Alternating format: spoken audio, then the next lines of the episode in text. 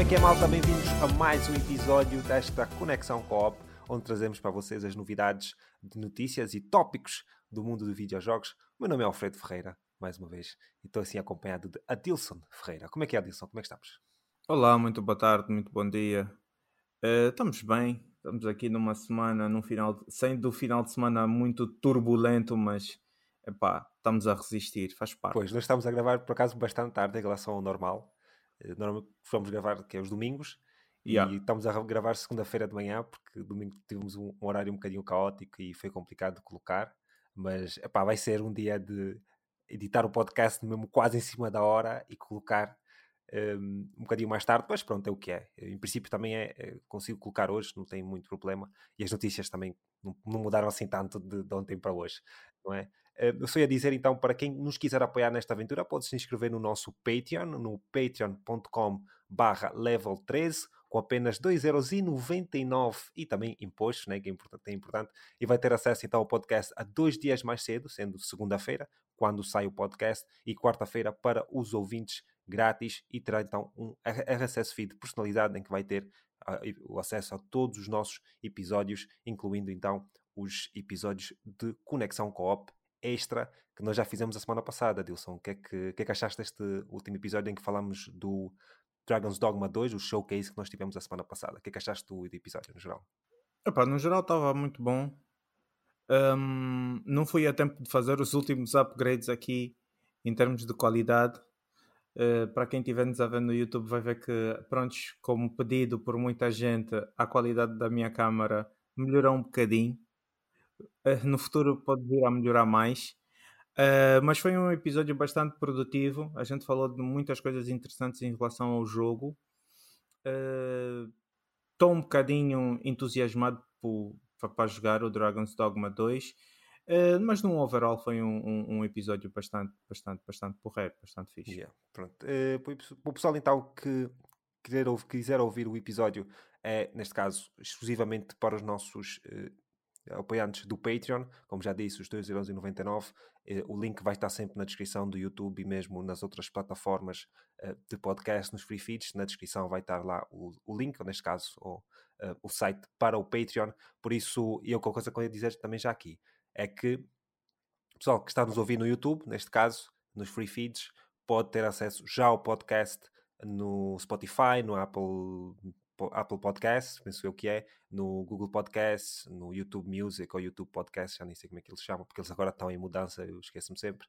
Mas é isto, tivemos então um episódio extra bastante interessante e nós vamos voltar a falar do Dragon's Dogma ainda neste, neste episódio, isto porque pronto, foi anunciada a, a data de lançamento e precisamos então de mencionar algumas coisas que precisam ser ditas. Mas avançando então para o nosso primeiro tópico de discussão, aqui, Adilson, uh, o Game Pass na PlayStation, um tópico que teve a circular bastante a semana passada foi a possibilidade de vermos o Game Pass ou uma versão do Game Pass na PlayStation, em que tivemos o C F O da Xbox, Tim Stuart, que durante um evento da Wells Fargo T M T Summit, que é basicamente um evento anual que reúne pessoas-chave de setores tecnológicos, né, em termos de comunicações, mídia, e também acabam por discutir um bocadinho o futuro destas mesmas tecnologias. Mas uma coisa interessante que nós tivemos durante este Summit é que Tim Stuart acaba por uh, dizer mais ou menos o seguinte, ou, ou tem a seguinte quote, uh, "Not announcing anything broadly here, but our mission is to bring our first-party experience, our subscription service, to every screen, to every screen that can play games." E depois, mais tarde, acaba por mencionar a PlayStation e a Nintendo. Isto, então, acaba por provocar um debate bastante fervoroso, com bastante especulação, e uma possibilidade de vermos o futuro da Xbox, em que poderíamos até, então, ter um futuro sem sequer uma consola, em que, hoje em dia, e acho que penso que o pessoal todo sabe que o que a Xbox Game Pass é a maior razão de marketing e de vendas que... então acaba por levar a Xbox Series S e a Xbox Series X a serem vendidas. Contudo, passado alguns dias, tivemos Phil Spencer, o C E O da Microsoft Gaming, durante uma entrevista ao Windows Central, em que lhe é feita uma pergunta diretamente sobre a presença do Game Pass nas plataformas adversárias, volto a dizer, PlayStation e Nintendo, em que o Phil Spencer responde ao seguinte: "I will start by saying that we have no plans to bring PlayStation, to bring Game Pass to PlayStation or Nintendo. It's not in our plans." Ele depois acaba por dizer algumas coisas uh, mais relacionadas a outros tópicos, mas este aqui acho que foi o, o tópico mais importante que nós vamos ter aqui, e eu queria saber, assim, em termos de primeiras impressões, o que é que tu achaste desta conversa eh, que nós tivemos a semana passada, em termos de comunidade, o pessoal, pronto, a presença de, do Tim Stuart diz algo que, pá, se calhar o pessoal teve muita esperança de começar a ver o Game Pass na PlayStation, mas depois, passados uns dias, vemos Phil Spencer a dizer não, isto não é assim e talvez nunca será, pelo menos não está nos planos deles, não é? O que é que tu achas disso, meu? Para começar. Para começar, é assim, hum, eu gostaria de, de fazer um adendo a isto tudo e dizer que quando a gente vai ouvir alguma notícia, Uh, ainda por cima uma notícia destas, um, um, um, uma notícia destas requer, requer, requer que, com que nós pensemos o seguinte, não, quem é que manda? Quem é que manda? Uh, é assim, nós temos que ficar sempre à espera da, de quem assina, de quem assina em, prim, eh, tipo, no, em último, porque o dono é que, é que assina por último. Se ele não assinar, não, tipo, não, não, aquilo não avança, não, não passa. Isso, sim, mas corporativamente, deixaste... corporativamente falando. E diz, diz, diz. Não, eu só ia dizer que, pronto, tens de referir quem é o dono, né? Não, sim, quem é mas quem é, que está no, quem, é, quem é que está no comando? Não quem é, quem é que é o dono, mas quem é o C E O, quem é que está, quem é que está presente, tipo, quem é que está a comandar o, o, o barco. É assim, não sei se o pessoal sabe, mas eu trabalho num projeto da Microsoft e nós temos acesso a plataformas onde a gente tem o, o, a gente consegue visualizar, isto aqui é informação privilegiada, posso ser despedido ou demitido por isso, mas o, o podcast amanhã nos segura, que Eu tenho, tenho, tenho, tenho, temos esse, esse tipo de informação privilegiada de quais são os parceiros ao redor do mundo da Microsoft. E nós conseguimos ter acesso a, essas, essas, essas, uh, tipo, a esses parceiros. Uh, não, não necessariamente a gente tem acesso aos acordos, mas nós aqui estamos a ver uma, uma Microsoft a tentar fechar um acordo, uma parceria com, o, com a PlayStation. Entendes? E daí, só, só no, no início do tópico dessa discussão, Alfredo, eu já não consigo uh, acreditar nisso. Mesmo que tenha sido o Tim Stuart a dizer, eu já não consigo acreditar nisso, entende? Já não é uma Sim. coisa que me, que me diz, epá, que me deixa assim empolgado e digo, não, isso vai para a frente. É assim, uh, não, é, não é tentar vender o meu peixe, mas eu sempre, acredito, eu sempre acreditei muito na Microsoft como... Uh, corporativamente falando, em termos de empresa, negócio, e acho que seria um tiro no pé. Sim. Tu colocares, tipo, o, o, o, o, digamos assim, a tua maior fonte de, de a, a tua maior fonte, o teu revenue todo, de onde vem o teu, todo o teu revenue, tu colocares isso, tipo, na, na, nas plataformas concorrentes, entendes? É, é, é mais por aí, porque é, é, até o comentário. Tipo, nós aqui no nosso script, para quem ninguém, vocês não estão a ver o nosso script, mas uh, uh, o Alfredo ainda uh, pôs aqui alguns comentários, tipo, fez aqui um resumo de alguns comentários que surgiu, uh, prontos, que desencadeou essa notícia de que, de, do que, que vale a gente ter um Xbox uh, se a gente pode jogar os jogos da Xbox na PlayStation. Estás-me a entender? Então, tipo, seria um tiro no pé. Eu, eu, de facto, quando vi essa notícia, eu, de facto, isso, pronto, é, é bom, é fervoroso, é, gera discussão, mas, é, yeah, é, eu sempre acredito, eu acredito muito na, na Xbox como, cor, como corporação, não como é, developer de jogos e não acredito muito neles nisso, mas como corporação eu acredito fiamente e eu acredito que isso não, ia, não, não vai acontecer. Eu não, pelo menos sincero. Nessa vida. Eu, eu, eu vou-te ser sincero. Eu, por acaso, acredito no contrário. Eu acredito no contrário. E vou-te dizer uma coisa muito, de uma forma muito simples, que é, primeiro, pronto, acho que temos que estabelecer uma coisa muito importante em primeiro lugar, que é, eh, não sei se tu te lembras, na altura em que a Activision, a Xbox estava a comprar a Activision, Blizzard King, né? Sim. Que, o, aquele julgamento todo que, tive, que foi de cerca de um ano, um ano e tal, em que nós tivemos o Phil Spencer no... Under Oath, né? Quando estão lá a jurar e whatever, dizer as, as, as supostas verdades, né? Em que ele diz que o Game Pass, uma das coisas que ele disse foi que o Game Pass não estava nas plataformas da Sony devido à PlayStation. Ele disse mesmo isso. Ele disse mesmo isso. E, e isso é uma coisa que deixou muito pessoal a pensar. Claro que, pronto, como tu disseste, colocar o serviço numa plataforma que é a nossa competição, se calhar não é o melhor, mas repara, eu acho que o próprio negócio da Xbox nos últimos anos tem mudado bastante. No final do dia, isto é para fazer dinheiro, correto? Acho que estamos todos de acordo, sim, acho sim, que o pessoal todo vai, vai concordar. E o facto é que ter o Xbox Game Pass na PlayStation iria sim reduzir o número de vendas da PlayStation, mas eles iam ganhar dinheiro na mesma. Estás a perceber? Acho que é uma questão de julgar o que é que é mais prático e o que é que é mais benéfico para eles, não é? Porque, e depois é outra coisa, tu disseste quem é que manda, né? No caso da, da, da companhia, quem é que manda? É de facto, pronto, o Phil Spencer é que manda. Ele diz, não temos nos planos. Ele não diz que é impossível.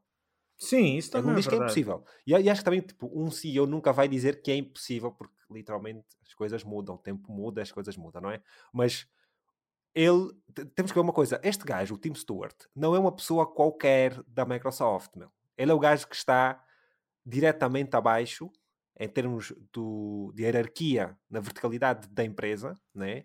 Sim. Ele está diretamente abaixo do Phil Spencer. Por isso, ele não foi para aí dizer, acordou e apetece-lhe dizer, ah, vamos colocar o Game Pass na PlayStation e na Nintendo, né? Ele não acordou a pensar nisso.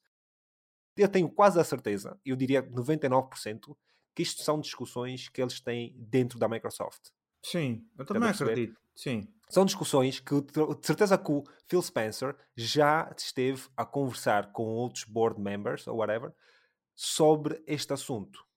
E, e quando temos, por exemplo, um C F O e um C E O da mesma marca a passarem mensagens distintas, no, para já isto é uma coisa completamente radical, né? Quer dizer que eles não estão no, no mesmo par, ao mesmo par de não estão uh, no mesmo planos. Pace. Exatamente, yeah. No mesmo pace, em termos de De, pelo menos, não digo de, de planos, mas pelo menos em termos de comunicação, a mensagem que estão a passar. Tu notas que um, um C F O está a passar a mensagem de que o Game Pass, o objetivo é colocar em mais plataformas possíveis, e depois vens um C E O a dizer que não. Nosso objetivo é continuar não, tá, a investir. Mas, sim, Calma, mas aí tá... Deixa-me só acabar uma coisa. Uh, tu tens um, um C E O a dizer que temos que investir mais no nosso serviço para sim. fazer as pessoas comprarem a nossa consola. Estás a perceber? Mas diz-me lá o que é que és a dizer. Eu disse, uh, mas ele diz, ele, ele, o Phil Spencer também diz que é na Nintendo e na sim. PlayStation. Sim. A Game Pass pode ir para outras, uh, mais, uh, outras, outras plataformas. Uh, aí é que está.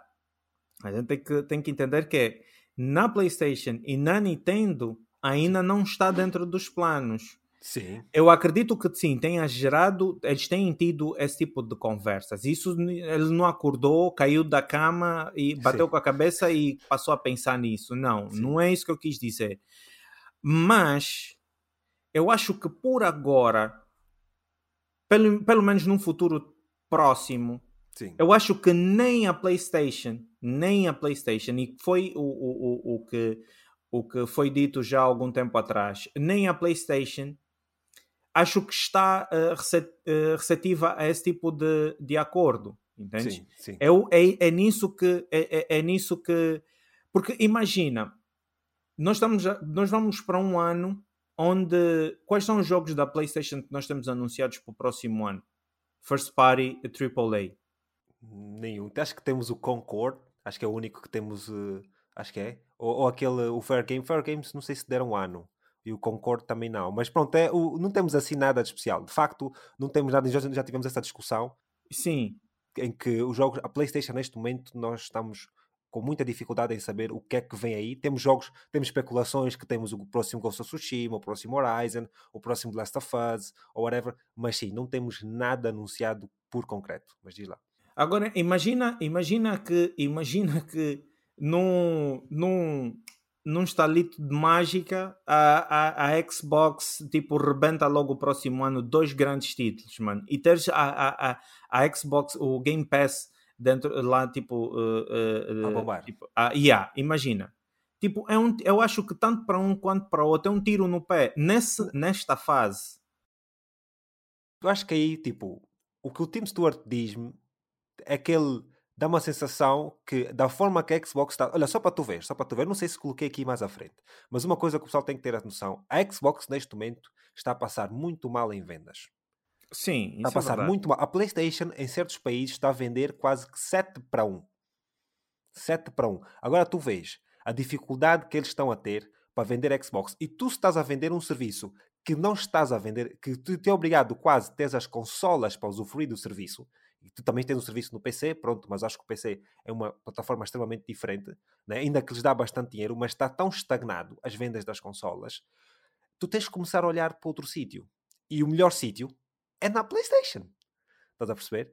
Se a Xbox não está a vender, eles têm que fazer dinheiro de alguma forma. E para mim, da forma que eu vejo as coisas, a PlayStation não é o melhor sítio. Não estou a dizer que vai acontecer no próximo ano, nos próximos dois anos, não. Mas se continuar da forma que está, com as vendas da, da Xbox... Porque repara, não sei se eu, não sei se, uh, eu cheguei a colocar aqui no, no tópico, mas uma das coisas que o Phil Spencer também disse é que ele falou do dinheiro que eles estão a investir no Game Pass. Estás a ver? Por anos estão a investir bilhões só no Game Pass. Bilhões. Quer dizer que estás a ir buscar outros jogos. Meu, só a Microsoft é que tem dinheiro para estar a falar em gastar em bilhões para o Game Pass, meu. Estás a perceber? E tu tens que ter o teu dinheiro de volta, tens que ter as subscrições. E para mim, a melhor forma de o fazer, sendo que a consola não está a vender, é ir buscar noutros serviços, mano. Vou ser sincero. Não é fazer, ou não é estar à espera que agora a consola vai vender de um momento para o outro, porque está mesmo muito mal. Olha, só para tu ver, os números, os números da Xbox estão tão maus, estão tão piores, tão piores do que na época da Xbox eh, One, e a Xbox One estava a vender muito mal, e agora, e, e ele, nessa altura, tu, não sei se tu te lembras, ou na altura do Kinect, lá do, do, da cena do aparelho deles que eles venderam, eles estavam, havia discussões de que a Xbox ia parar, que eles iam parar, a, a Xbox literalmente ia parar, eles não iam continuar com a marca Xbox, ou iam continuar, iam fazer outro tipo de serviço. E agora estamos numa situação pior, porque estão ainda com menos vendas. Eles continuam a ser uma empresa lucrativa, não, não, tipo, não se enganem, mas ter, ser, ser lucrativo e estar a competir no mercado são coisas diferentes, e eles não estão a ser uma, uma empresa que está a competir como talvez nós, eu pelo menos acho que não está a competir como muitos de nós gostaríamos que competisse. Estamos a falar dos jogos, né? Estamos a falar dos serviços. O Xbox Game Pass é um serviço extremamente bom, em termos de valor, aquilo que tu pagas, aquilo que tu recebes é espetacular, mesmo acho que não temos nenhum serviço de subscrição em termos de jogos que está perto sequer, mas isso é porque é a Microsoft, porque tem muito dinheiro para colocar ali, porque se fosse, se fosse outra empresa que não tivesse tanto dinheiro, não sei se iríamos chegar lá, não é? E acho que uma coisa também que, que, que é importante ver aqui, pelo menos no, no, no final, é que ele diz aqui, por exemplo, it's not in our plans, mas os planos mudam. Sim, sim, sim, isso é verdade, isso é verdade também. Os planos mudam, mas, mas sim, epá, eu, eu só queria tocar neste tópico, porquê? Porque inicialmente, quando o Tim Stuart dá aquela entrevista uh, um, e diz aquilo, o pessoal todo ficou, epá, tava, aquilo foi, uma, foi um espetáculo do caralho. Eu lembro de ver no Reddit e no Twitter, mas logo passado dois dias, uh, dois ou três dias, o Phil Spencer vai, vai fazer a entrevista e ele diz logo não, ele, ele, ele põe logo não, não, não está agora. E depois aquela cena, como eu estava a dizer há bocado, tipo, quer dizer, tu tens duas pessoas da mesma marca a competirem quase um com o outro, a passarem mensagens diferentes, é muito... É muito estranho, é muito estranho, mano, é muito estranho. Mas, epá. Assim, isso também pode ser interpretado para, para, para muita gente, sim, o reflexo, e entender como mais ou menos o reflexo da, da, da crise interna que eles, pela, do qual eles estão a passar. Porque quando, sim, tu tens, uh, hierarquicamente falando, duas pessoas muito próximas, uh, com informações e com declarações completamente, com uma leva-te ao positivismo e a outra ao, ao, ao, ao negacionismo muito, muito e, e muitos e de extremos, com é logo não, não está nos planos. E um é sim, olha, nós estamos a pensar que, em ir à frente com isso. Epá, não é, também não, não digo que seja saudável para nós, consumidores, e estar, sim, a ver isso. A gente, pois, pensa logo, epá, acho que aí não está... As coisas tá muito não estão bem. As coisas, tá muito as coisas ali na equipa verde não estão muito boas. Não mas tá sim, mas boas. Sim. É, é, dá-me só um momento. Eu vou só à casa de banho no instante, yeah, e volto já já, malta. Isto é rápido. Yeah, estamos de volta. Depois faço aqui um cortezito para o pessoal não ter que me ver a levantar e a sentar, mas, mas sim. Epá, acontece, eu normalmente de manhã, não sei se, não sei se, estás com o mute no microfone, só para te dar a dica. Yeah. Normalmente de manhã o que acaba por acontecer é que eu bebo muita água e depois, epá, pronto, um gajo tem que ir à casa de banho mais vezes do que o normal. Mas sim, avançando então para o próximo tópico, o tópico aqui da C D Projekt Red, uma coisa que também que tu já tinhas colocado por acaso no, no script passado, e uh, eu queria também tocar aqui, nós tivemos, uh, neste caso, uh, todas, todas as empresas têm isto, isto acontece, em que, neste caso a C D Projekt Red, uh, que acabou por colocar os seus ganhos trimestrais uh, do, da sua companhia, não é? Neste caso foi o do terceiro trimestre de dois mil e treze, e uma das coisas que eles apontam, e é uma coisa também que se calhar vou começar a fazer, não sei se tu sabes, não sei se tu tens...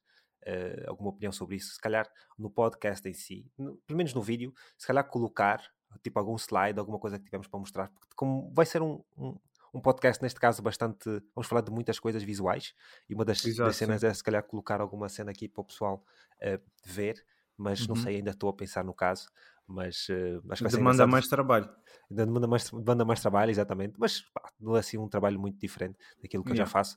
Por isso, sim. Mas uma das coisas, então, aqui que nós temos é que a C D Projekt Red acaba por apontar as vendas de Phantom Liberty, que é a expansão de Cyberpunk dois mil e setenta e sete, em que a taxa de compra é de vinte por cento. Isto, o que isto quer dizer é que vinte por cento das pessoas que jogaram ou que compraram o jogo acabaram por comprar o, a expansão, o Phantom Liberty, e marca, então, quatro vírgula três milhões de vendas deste, desta expansão em si. E eu gostaria, então, que tu me dissesses o que é que tu...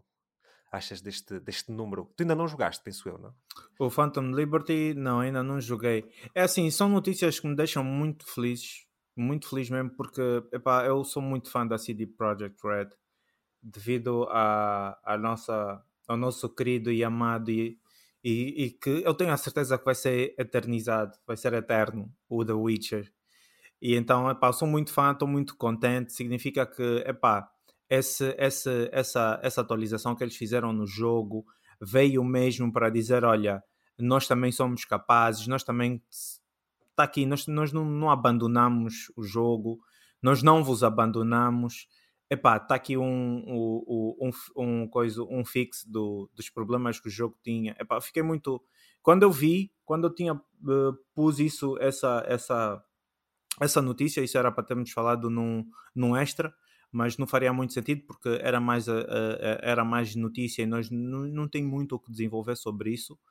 Um, quando eu vi isso, eu fiquei tão entusiasmado que eu pus logo, porque eu de facto fiquei muito feliz em saber que epá, vinte por cento pode parecer um número pequeno, só vinte por cento, mas isso faz uma diferença enorme, mas enorme. Aliás, isso não é um número pequeno. Passamos a falar em termos de attachment rate de D L Cs para jogos, vinte por cento uhum. é muito alto. O jogo também vendeu bastante. O jogo, pô, o jogo ainda chegou a vender Sim. bastante. Mas ainda assim, ainda assim, vinte por cento de attachment rate para um jogo que é D L C, que não é live service, é extremamente alto. Mesmo os live service, a maior parte deles é muito mais baixo. Por yeah. isso, para um jogo que teve o marketing que teve, teve... Pá, a dificuldade que teve no lançamento, mas pá, a história foi mudando, depois lançam um update dois ponto um e, e acho que é por isso também que eles queriam lançar ao mesmo tempo, né? O dois ponto um e uh, o Phantom Liberty, mesmo para um, deixar o pessoal já, pá, chegas no jogo, uma nova, não só ir buscar pessoal que já tinha jogado o jogo para voltar a jogar. Tu foste um deles? Eu, que eu fui um deles, exatamente. E comecei e joguei o D L C, porque na altura quando joguei, joguei no computador. E agora tu também consegues ir buscar pessoas que se calhar não tinham muito interesse no jogo e, e teus amigos começam-te a dizer, epá, o jogo está muito bom, as habilidades estão reformuladas, as estruturas das missões, etcétera. Epá, está tá muito bom. Eu, eu também, como tu, pá, sou um grande, grande fã da C D Projekt Red, acho que dos estúdios que nós temos aí é dos melhores, dos estúdios independentes, e colocar aqui, eu daqueles estúdios também que eu não gostaria que tivessem embaixo de ninguém, pá, nem da PlayStation, nem da Xbox, whatever, acho que não faria sim, muito sentido, sim, gosto sim. deles como, é, como estão, tem um, é um estúdio que tem alguns problemas, vamos lá, vamos lá ser honestos, sim, sim, mas, sim. mas, mas isso assim, quase todo, a maior parte deles tem, Epá, yeah, mas uh, I don't know, nesse aspecto ali daquele lançamento, tá, foi mesmo muito mal, meu, foi mesmo muito mal. O The Witcher, o The Witcher também na consola, o sim, sim, estava com... muito mal. Eu não joguei, eu não sim, joguei. Eu sim. comprei no, na, no, no lançamento e eu fui jogar o The Witcher um ano depois. E mesmo um ano depois o jogo ainda estava a receber patches, hotfixes, yeah. tipo uh, quase que trimestralmente. Pois, eu por acaso o The Witcher também joguei no lançamento, estava tão mal, fui jogar no P C também, e depois o que acabou por acontecer foi que uh, pronto, quando lançaram o patch para PlayStation cinco é que eu joguei o ano passado, que fiz a platina, né, uh, quando estávamos a conversar, e tanto é que pronto, eu queria jogar o The Witcher, platinar já, e depois jogar o Cyberpunk, depois também acabei por, por fazer, e, e ah, foi, foi, uh, foi muito engraçado por acaso o, o D L C, ou a expansão, eles não sabem, eles não querem que chamam de D L C, se fosse, se fosse a ver a o vídeo do Idris Elba, ele diz que this is not D L C, this is an expansion. Eu lembro-me da publicidade quando ele estava a falar dessa cena, é engraçado.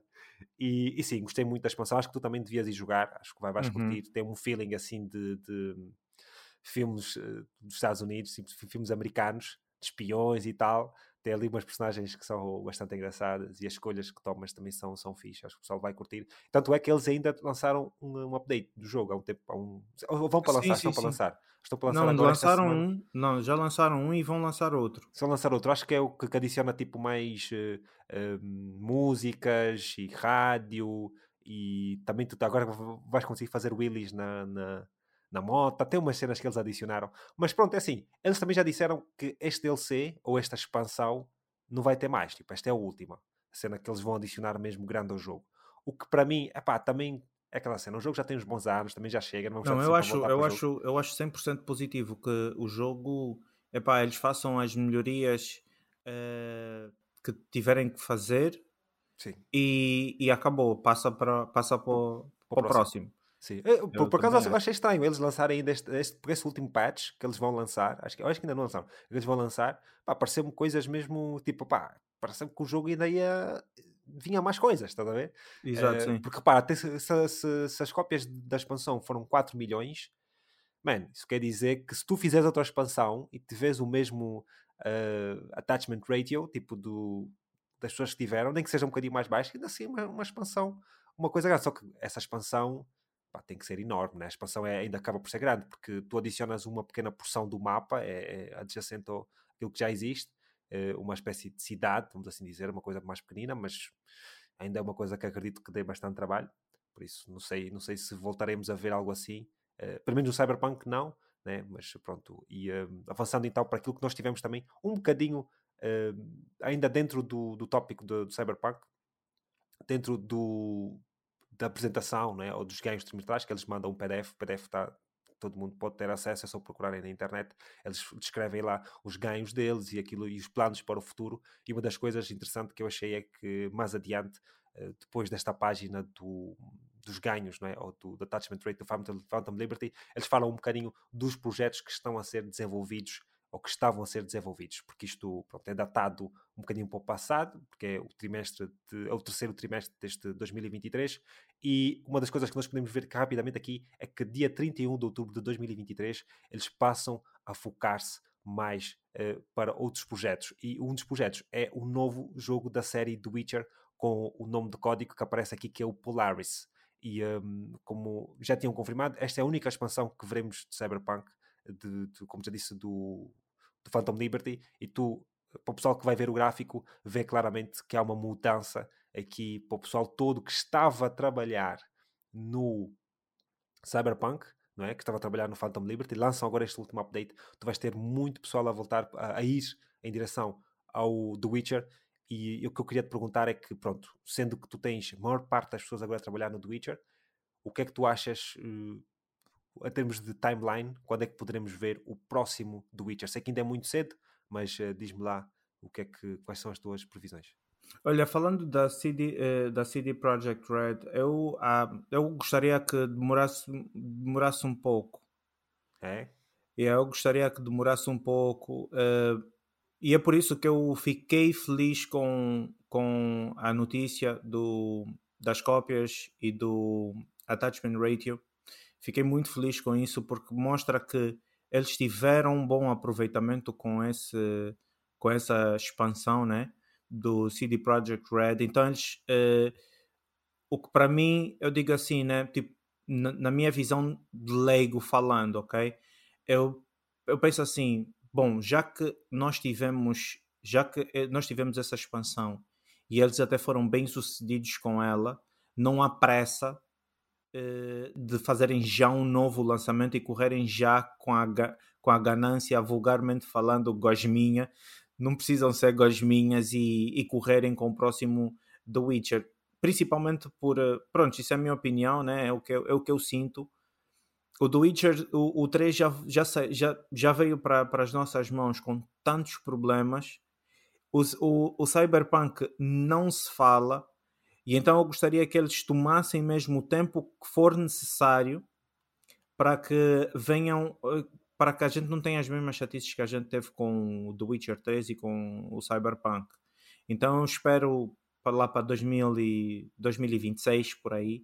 Eu acho que seria o, o, o tempo perfeito e necessário lá para, para no, no, no segundo semestre de dois mil e vinte e seis, para que, epá, o jogo venha mais lapidado, mais, mais, mais redondinho ali para nós. Eu acho que dois mil e vinte e seis, segundo semestre de dois mil e vinte e seis, seria assim, mais ou menos o, o, o tempo necessário para eles poderem nos entregar um, um, um, um bom mambo. É assim, se nós fomos a ver, em termos de timeline, eu estava aqui à procura, mas eu não tinha certeza que... que...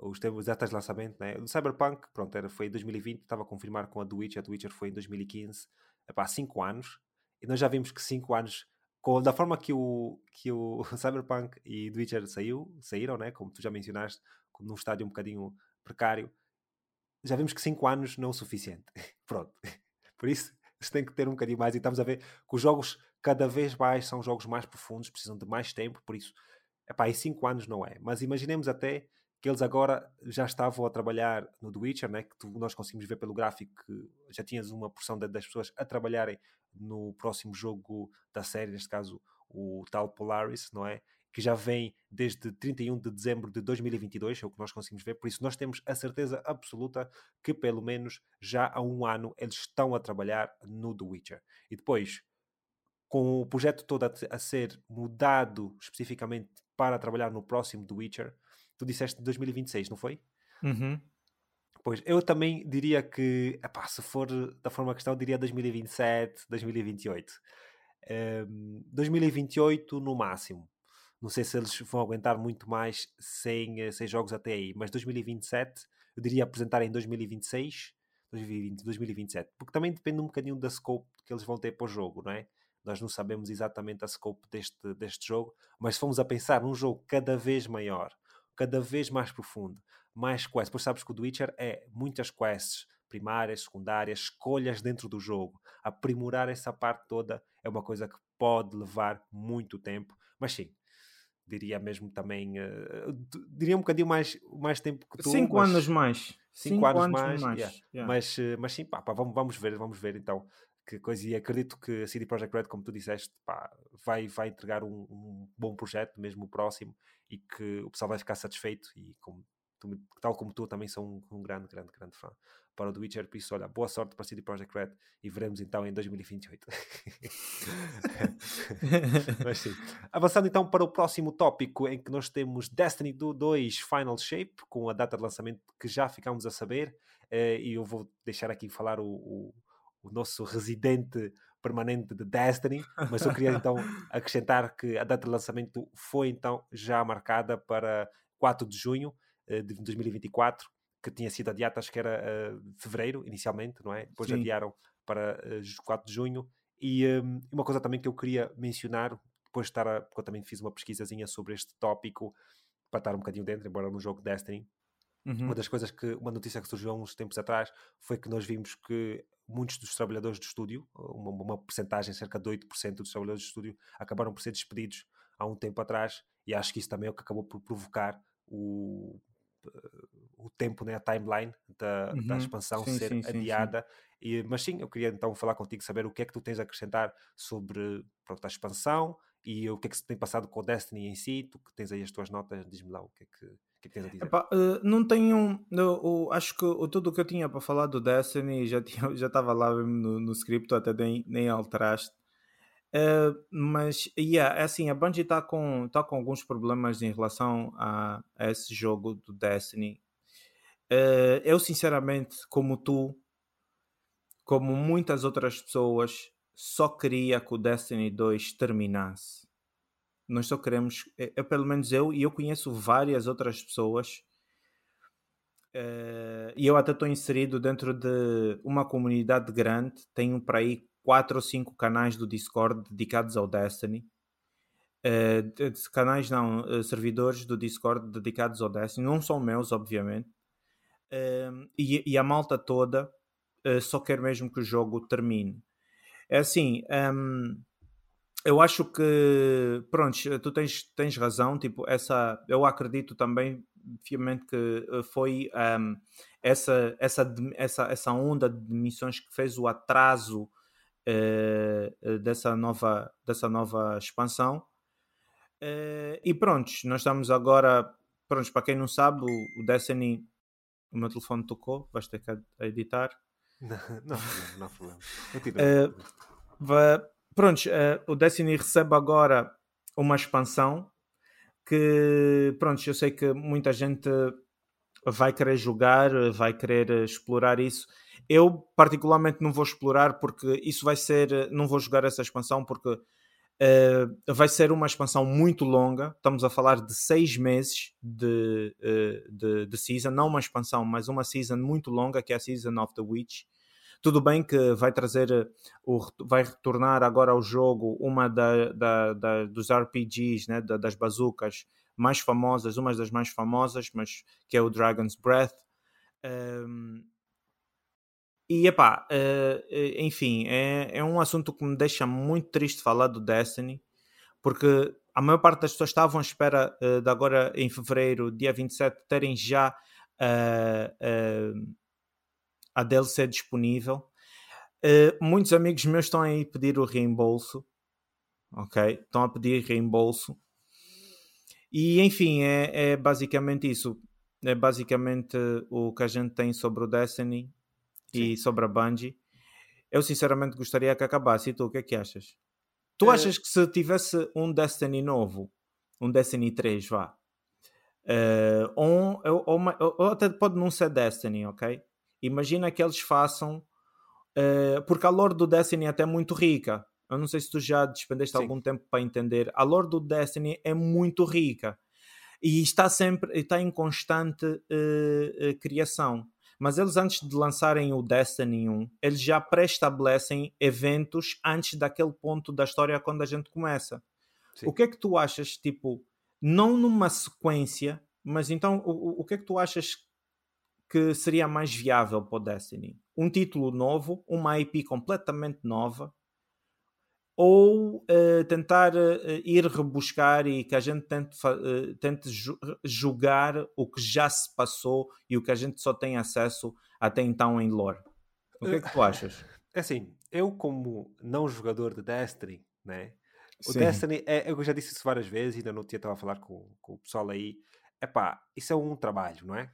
Acaba por ser um trabalho. O gajo vai ter que estar aí todos os dias, senão, uh, todas as semanas, senão todos os dias a fazer as cenas e tal. Eu acho que, da forma que eu vejo, que eles querem, se eles quiserem apanhar pessoal que não está dentro do jogo e que vá jogar o jogo, tinha que ser uma propriedade intelectual completamente nova, para mim, para me apanhar. Porque, embora eu sei que, por exemplo, eles lançam, lancem um Destiny três, epá, aquela bagagem toda do primeiro, do segundo, o lore, aprender tudo, epá, é muita coisa. Pelo menos para mim, é muita coisa. Eu prefiro nem sequer entrar.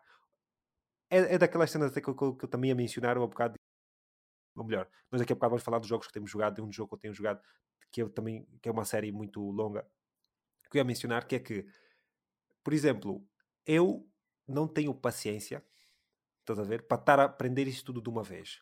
Por isso, eu tenho que conformar que há várias coisas na minha vida, seja série, seja jogos, seja coisa, que eu nunca vou conseguir estar a par. Estás a ver? E uma das coisas que eu já desisti foi o Destiny.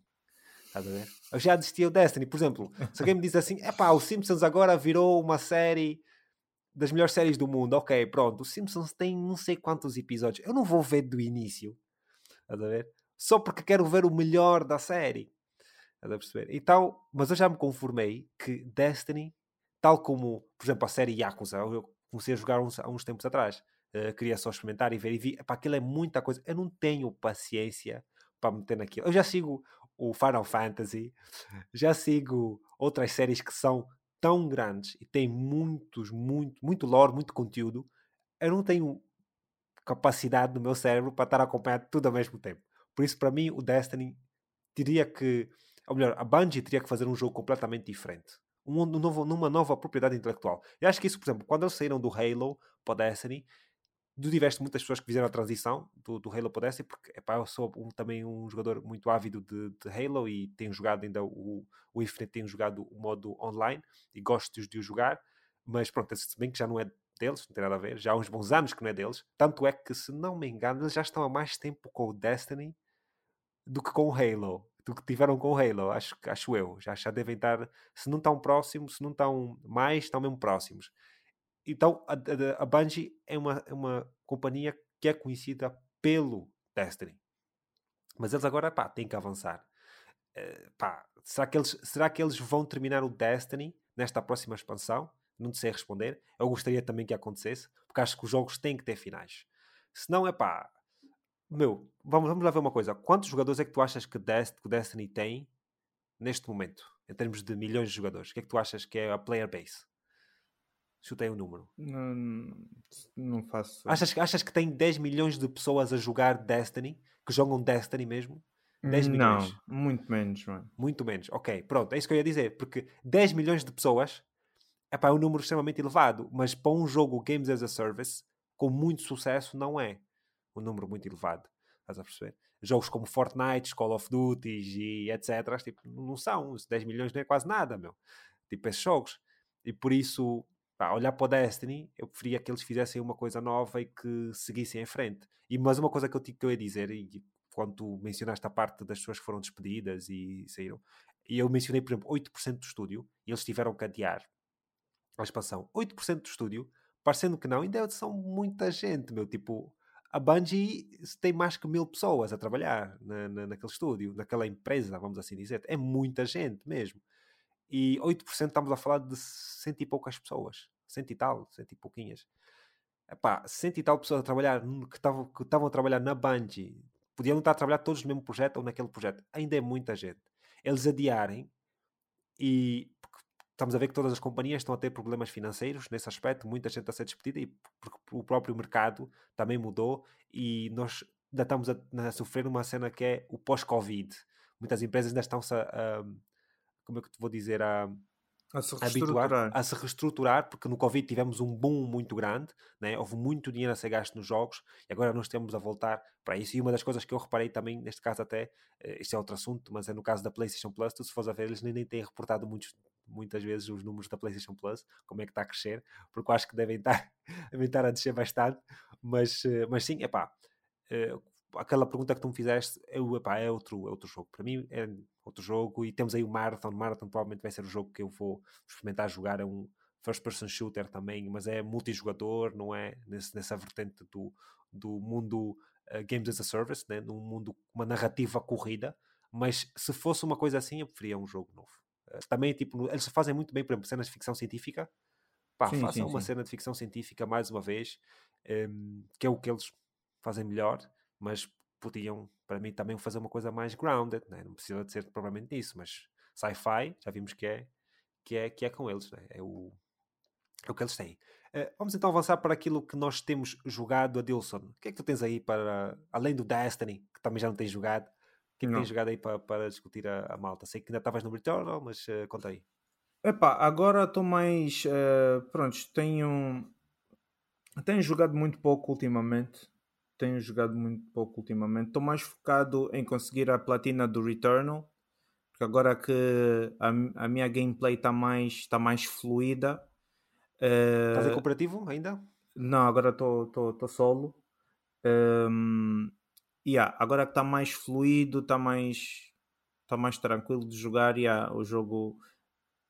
O jogo interessa-me bastante, desculpa, o jogo interessa-me bastante ter a platina, e o Lies, e o Lies of P são os únicos jogos que eu tenho jogado. O Destiny, esquece, até apaguei da, da, da minha PlayStation. E agora no dia cinco, acho que amanhã, vai, vai sair uma, um, vai, vai estar disponível um evento no Diablo, que também devo entrar para experimentar, para ver como é que é, e estou por aí. E tu? Eu já nem te Epá. vejo online. Raramente, sim, não, mas tenho, tenho, tenho estado por acaso na consola, mas não online, também porque às vezes quero entrar e não quero estar a ser muito chateado, mas, mas sim, olha, experimentei. Deixem de chatear um homem. Deixem de chatear um homem. Não, não, não é ser chateado, é tipo, às vezes mandam um convite só para não estar a receber aquele convite, tipo, o pessoal manda convite às vezes, e eu digo, ah, não me apetece entrar, em vez de dizer não me apetece, ou para não ser assim mau, pá, digo, pá, põe-me só off, quando tiver que entrar eu entro, estás a ver? Tipo, é, mais, é mais por causa disso. Mesmo para não estar a dizer, não, não me apetece. Porque às vezes estou aqui, estou a trabalhar, estou a fazer uma cena, às vezes, às vezes quero jogar, quero ouvir um podcast ou ouvir uma música e tal, e estou a jogar e não quero estar nas parties. Mas ontem, por acaso, entrei numa party e fiquei bastante tempo lá um, a conversar com o pessoal. Estávamos a falar também de jogos, Call of Duty, whatever, anime, whatever. E, um, e pronto. Mas o que eu tenho jogado? Pá, estive a jogar o Suicide Squad, Kills the Justice League. É, é verdade, é, nem, nem, chegaste, nem chegaste a eu mandei um comentário é no Discord, não sei se tu chegaste a ver, é, acho que o Bruno, não sei se foste tu ou foi o Bruno que colocou lá um, um emoji, como é que aquilo se chama, é, não, não, foste tu, foste tu que puseste, foste tu que puseste, né? Yeah, aquilo, yeah, esse, yeah, esse yeah. Assim, eu não posso falar propriamente do jogo, porque aquilo tem lá uma N D A que tu tens que assinar, e não posso mostrar tipo nada do jogo e whatever, pronto, whatever. Mas o que eu posso dizer é que não vou comprar o jogo do lançamento. Não vou comprar o jogo do lançamento. Acho que, epá, não está um jogo péssimo, péssimo, péssimo, né? E o jogo também não está fantástico, fantástico. Acho que o pessoal que eh, vai jogar ou que está a jogar vai tirar as suas próprias conclusões, mas eh, pelo menos para o Alfredo Ferreira, não é o Alfredo Ferri, não é, não é jogo do lançamento. Vou, vou esperar. Aí o, como é que foi aquele do... dos gajos lá do, do, do universo do Batman, de, lá de, que tem o Nightwing e whatever, esqueci-me agora do nome, o outro que eles lançaram, o Nice, o, como é? Um, uh, Gotham Knights? Gotham Knights, pronto, o Gotham Knights apareceu na Plus, esse também vai estar na Plus, por isso não é, não é, e o Gotham Knights entrou na Plus muito rápido, nem por isso, foi um ano que demorou, não, mas assim, um ano é muito é um ano, rápido, então, mas é um ano, tu se fores a ver os outros jogos, a maior parte deles que são, vamos dizer, entre aspas, falhanços, porque não são falhanços, ainda vendem bastante, mas depois decaem muito rápido. E depois é um ano, um ano na Plus, um ano na Plus. Tipo, olha, o único, olha, se fores a ver o Saints Row, também demorou o quê? Um ano. Um yeah, anito.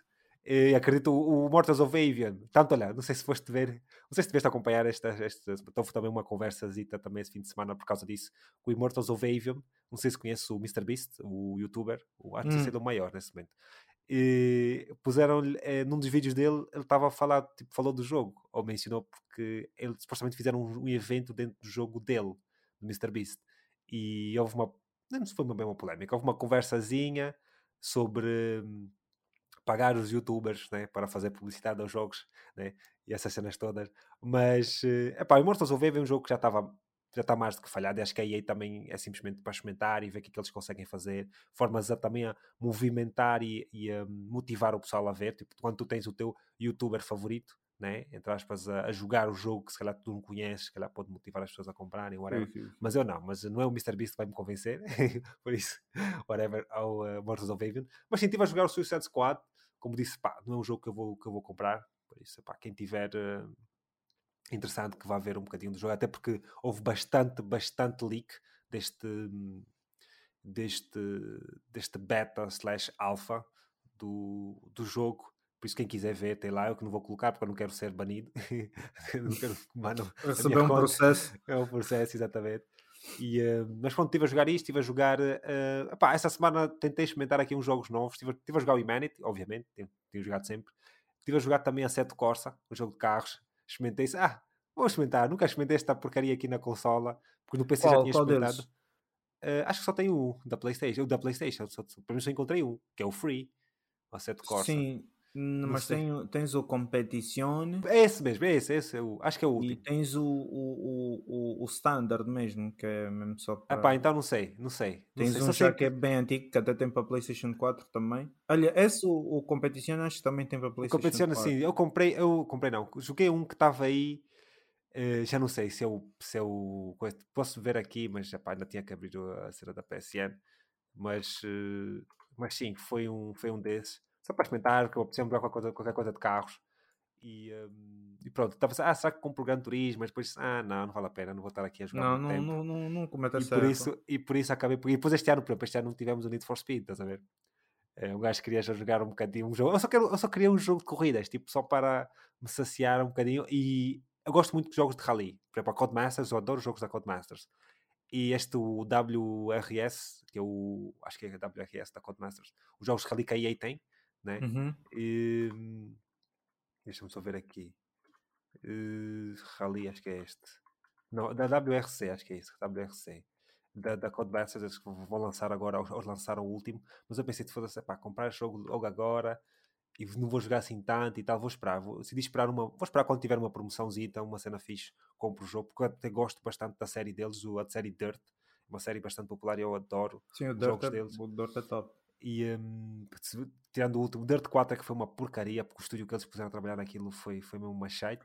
E, mas, mas já, e relativamente ao, ao Dirt, já, aqui, já que tocaste nisso devagar um bocado, um, o, último, o último pareceu mais tipo ter um, um, uma cena tipo gincanas, não era bem tipo... Gymkhana. Não, é assim, o Gymkhana já vem desde o, o Dirt, Dirt, Dirt dois, não, desculpa, o Dirt Colin McRae. Uhum. Colin McRae, não, depois do Colin McRae, foi o, foi o Dirt três, foi o Dirt três, já. Yeah. Tu tiveste mesmo uma cena de Gymkhana em que fazias a cena, muito fixe, o jogo foi espetacular, foi um dos melhores Dirt que nós tivemos, porque eles antes tinham o Dirt, que era a série principal, depois tinhas o, o ou melhor, nem sei se era a série principal, mas tinhas o Dirt um, dois e três, depois tiveste o, os Dirt Rally, estás a ver? Uh, os dois no fundo eram Rally, mas os Dirt Rally era só Rally, mesmo era mais simulação, e os Dirt era um bocadinho mais action, era um bocadinho mais uh, fácil de conduzir, vamos assim dizer, embora muito parecido ainda uns com os outros. Só que tu, este último Dirt quatro que eles lançaram foi mesmo mau. Primeiro porquê? Porque o estúdio que fez o jogo foi um estúdio que nunca tinha trabalhado em nenhum Dirt, foi um estúdio que foi, olha, só para o pessoal ter uma noção, o estúdio que fez o último Dirt foi o estúdio que inicialmente fez, adivinha lá o quê? O Drive Club. O Drive Club. O que é que aconteceu? O estúdio, que era a Evolution Studios, que pertencia, que pertencia, pertencia à PlayStation, a Evolution Studios, acabou por ser fechado. Uh, se não me engano, acho que era, acho que era o nome do Evolution Studios. Eu vou, vou só confirmar aqui. Studios, uh, para confirmar, yeah. Porque tu tinha, era um estúdio britânico que, que fazia exatamente, que é o que fazia os Motorstorm, estás a ver? Eles yeah, fizeram o yeah. Drive Club, fizeram, fizeram vários jogos, fizeram tá, tá, tá, eles depois o estúdio, só que esse estúdio foi fechado, estás a ver?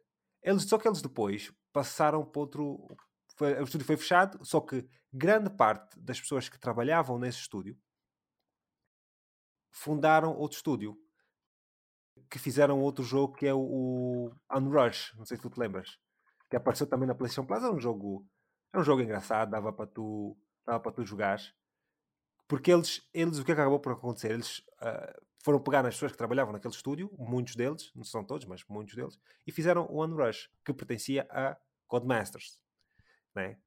E o que acaba por acontecer depois, a E A é comprada, oh, desculpa, a E A compra a Codemasters. E depois a Evolution Studios, o grande pessoal da Evolution Studios vai para a Codemaster, depois da Codemaster volta para a E A. Oh, sim, vai em direção à E A. E trabalham, trabalham neste Dirt, neste novo aqui. Se bem que pronto, é assim, há muita coisa que por trás que nós não sabemos, que é uh, com a quantidade de pessoas que passaram de um sítio para outro, as coisas todas. Mas só sei que eles pegaram e deram o Dirt nas pessoas erradas. Pronto. O Dirt quatro, o Dirt quatro é um jogo extremamente... Não, Dirt quatro, não, Dirt cinco, Dirt cinco, Dirt quatro ainda, ainda foi bbom, foi o Dirt cinco, que saiu para, para a PlayStation cinco.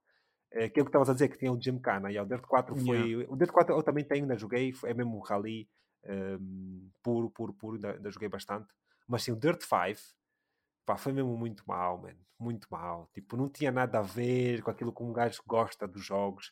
Os visuais, epá, já, estavam engraçados, mas o jogo estava mesmo muito mal e acho que o pessoal acabou por, por ficar muito desiludido com o pessoal todo que era, que era, que era fã. Há pessoal que gostou, mas sabes que há pessoal que gosta de tudo, por isso.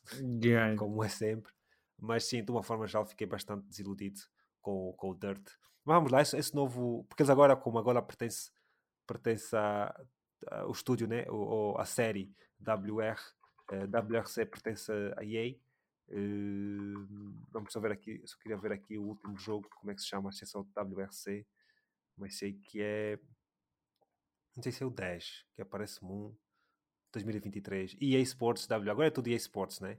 E A uhum. Sports W R C, yeah, agora, agora estão a trabalhar nisto, estão a trabalhar nisto, vamos lá ver. Mas acho que o jogo já tinha saído, não? Pois, saiu três de novembro. É o que aqui diz. três de novembro de dois mil e vinte e três. Yeah, esta aqui, vamos lá ver se, se, se vai estar engraçado, ou se está engraçado, mas uh, vou esperar que esteja uma promoção e compre o jogo. Se calhar compro até para o P C. Não sei se jogo na consola. Gosto muito desses jogos de, de corrida. Mas já, pá, aquele Need for Speed não vem, um gajo... Até, o Need for Speed é uma daquelas séries que um gajo tem uma relação muito love and hate, estás a ver? Yeah, normal. E, mas eu gosto, estás a ver, tipo, de jogar só de vez em quando e depois, pronto, segue em frente. Não, porque não deixa de ser fã. Eles não, não, deixam, de ser fã. não deixam de ser fã. De ser fã, principalmente dos últimos anos. Yeah. Yeah. Mas sim, estive a jogar isso. Estive a jogar também, uh, pô, já disse a Sete Corsa, mas um jogo que eu, volto, que eu comecei a jogar foi uh, a série Judgment, que é dos gajos que, fizer, que fazem a série Yakuza da, da SEGA. E, epá, como o Yakuza estava muito... Como já disse, era muita, muito jogo, muita série, muito lore. Já está estabelecido há muito e, tempo. Já está estabelecido há muito tempo. Então, epá, o Judgment já tem dois jogos, onde eu não joguei o primeiro. Uh, por isso, pronto, vou jogar o primeiro. Tenho cerca de, sei lá, duas horitas de jogo, ainda não tenho muitas. E queria, então, jogar aquilo para ver até onde é que eu consigo chegar. Não sei se tem um... Pá, não sei se tenho capacidade para chegar até o final, porque o jogo ainda é, ainda é grande.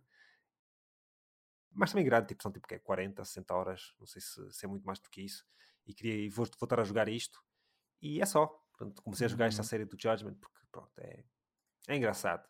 Vamos lá ver. E eu, tipo, estava-me a faltar aquele J R P G, estás a ver?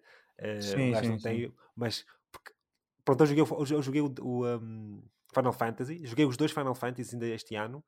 E os dois, nesse caso, foi o sete. Voltei a jogar o sete e joguei o dezasseis. Estava-me a faltar, estava-me a dar vontade daquele J R P G. Por isso vou jogar enquanto o, o próximo Final Fantasy não vem. Yeah, e depois uh, veremos quando o próximo Final Fantasy vier.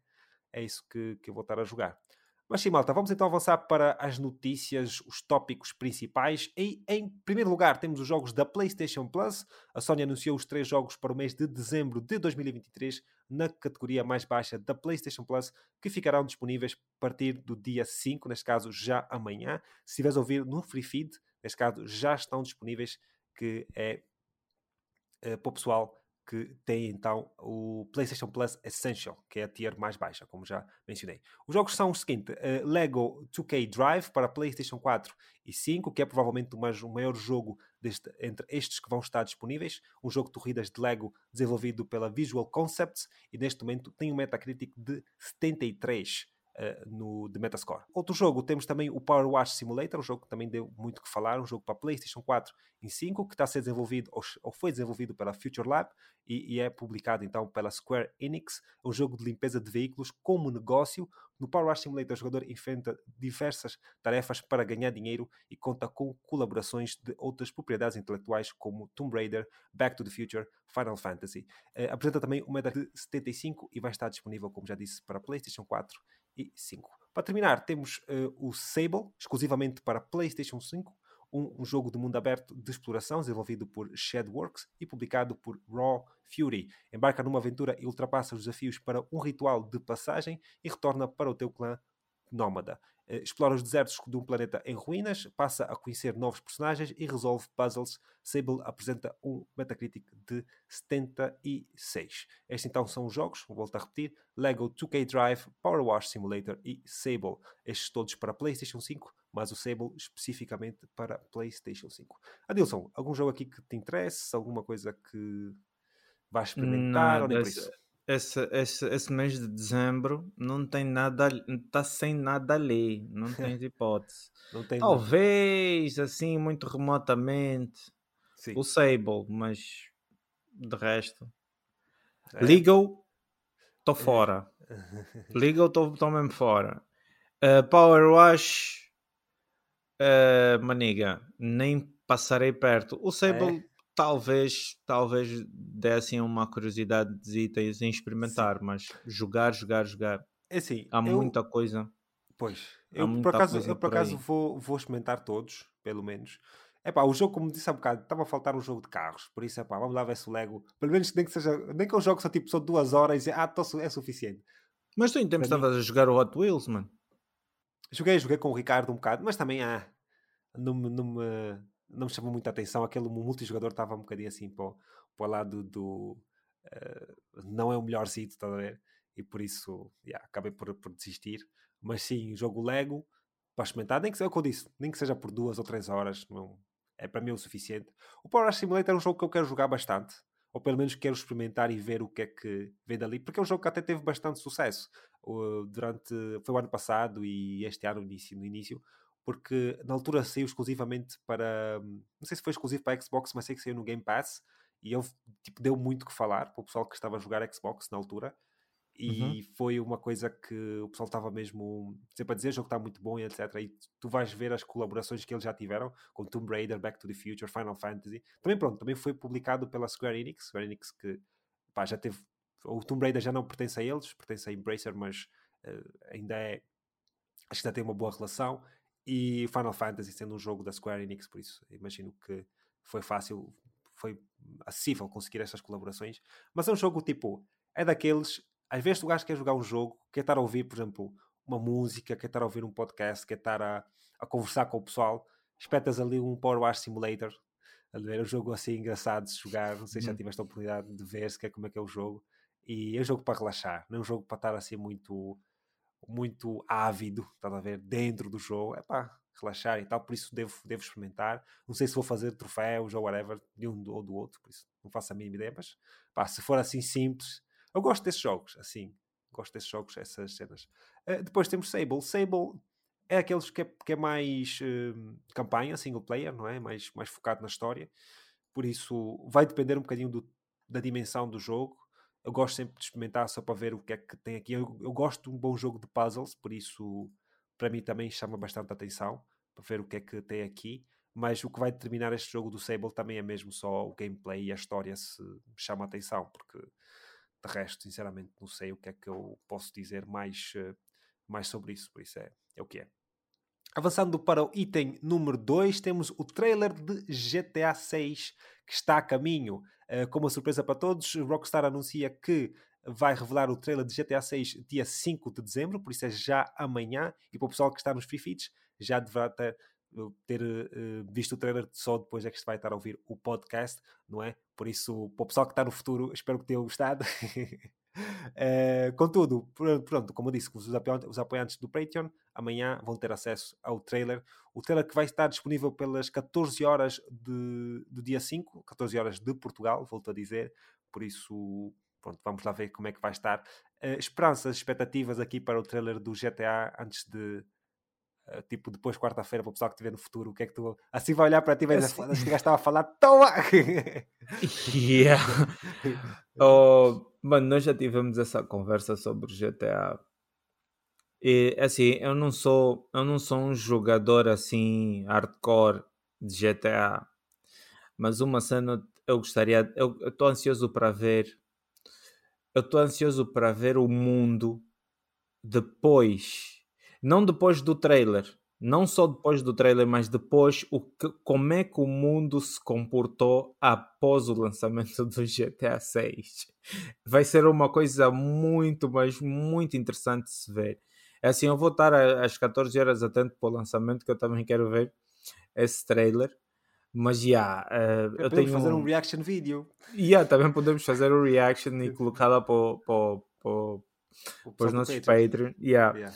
Porque, epá, eu, eu, eu disse, não sei se tu te lembras, que a internet, quando esse trailer vier, quando for quando tiver a passar esse trailer, a internet, o Reddit, todas as plataformas, o Discord vai parar. Vocês não têm... Tipo, olha, uma coisa, eu nunca vi, acho, eu acho que desde que estou a usar o YouTube, desde que eu conheço, desde que eu comecei a usar o YouTube já há muitos anos, já de dois mil e oito, dois mil e nove, não me lembro, assim, rapidamente, de ver o YouTube down. Achas que com o trailer do Epa, não vai estar acredito, down? Não acredito que vai estar down, mas vai, vai gerar, vai, vai fazer confusão. Esse trailer vai fazer confusão. Sim. Não, não tens não sei, hipótese. Não sei, não sei se você sabes o que acontece, que quando tu, coloca, quando tu colocas muitas vezes, tipo, o YouTube, a forma como, como faz a, a compressão dos vídeos, se tu uhum. colocares muitas vezes o mesmo vídeo, mesmo vídeo, uh, a compressão começa a ficar toda estranha no vídeo. O, jogo, o vídeo fica tipo com uma qualidade bem baixa. O que é que tu achas que vai acontecer quando o pessoal colocar o vídeo e todo mundo colocar exatamente o mesmo vídeo? Como é que vai ficar a merda do YouTube?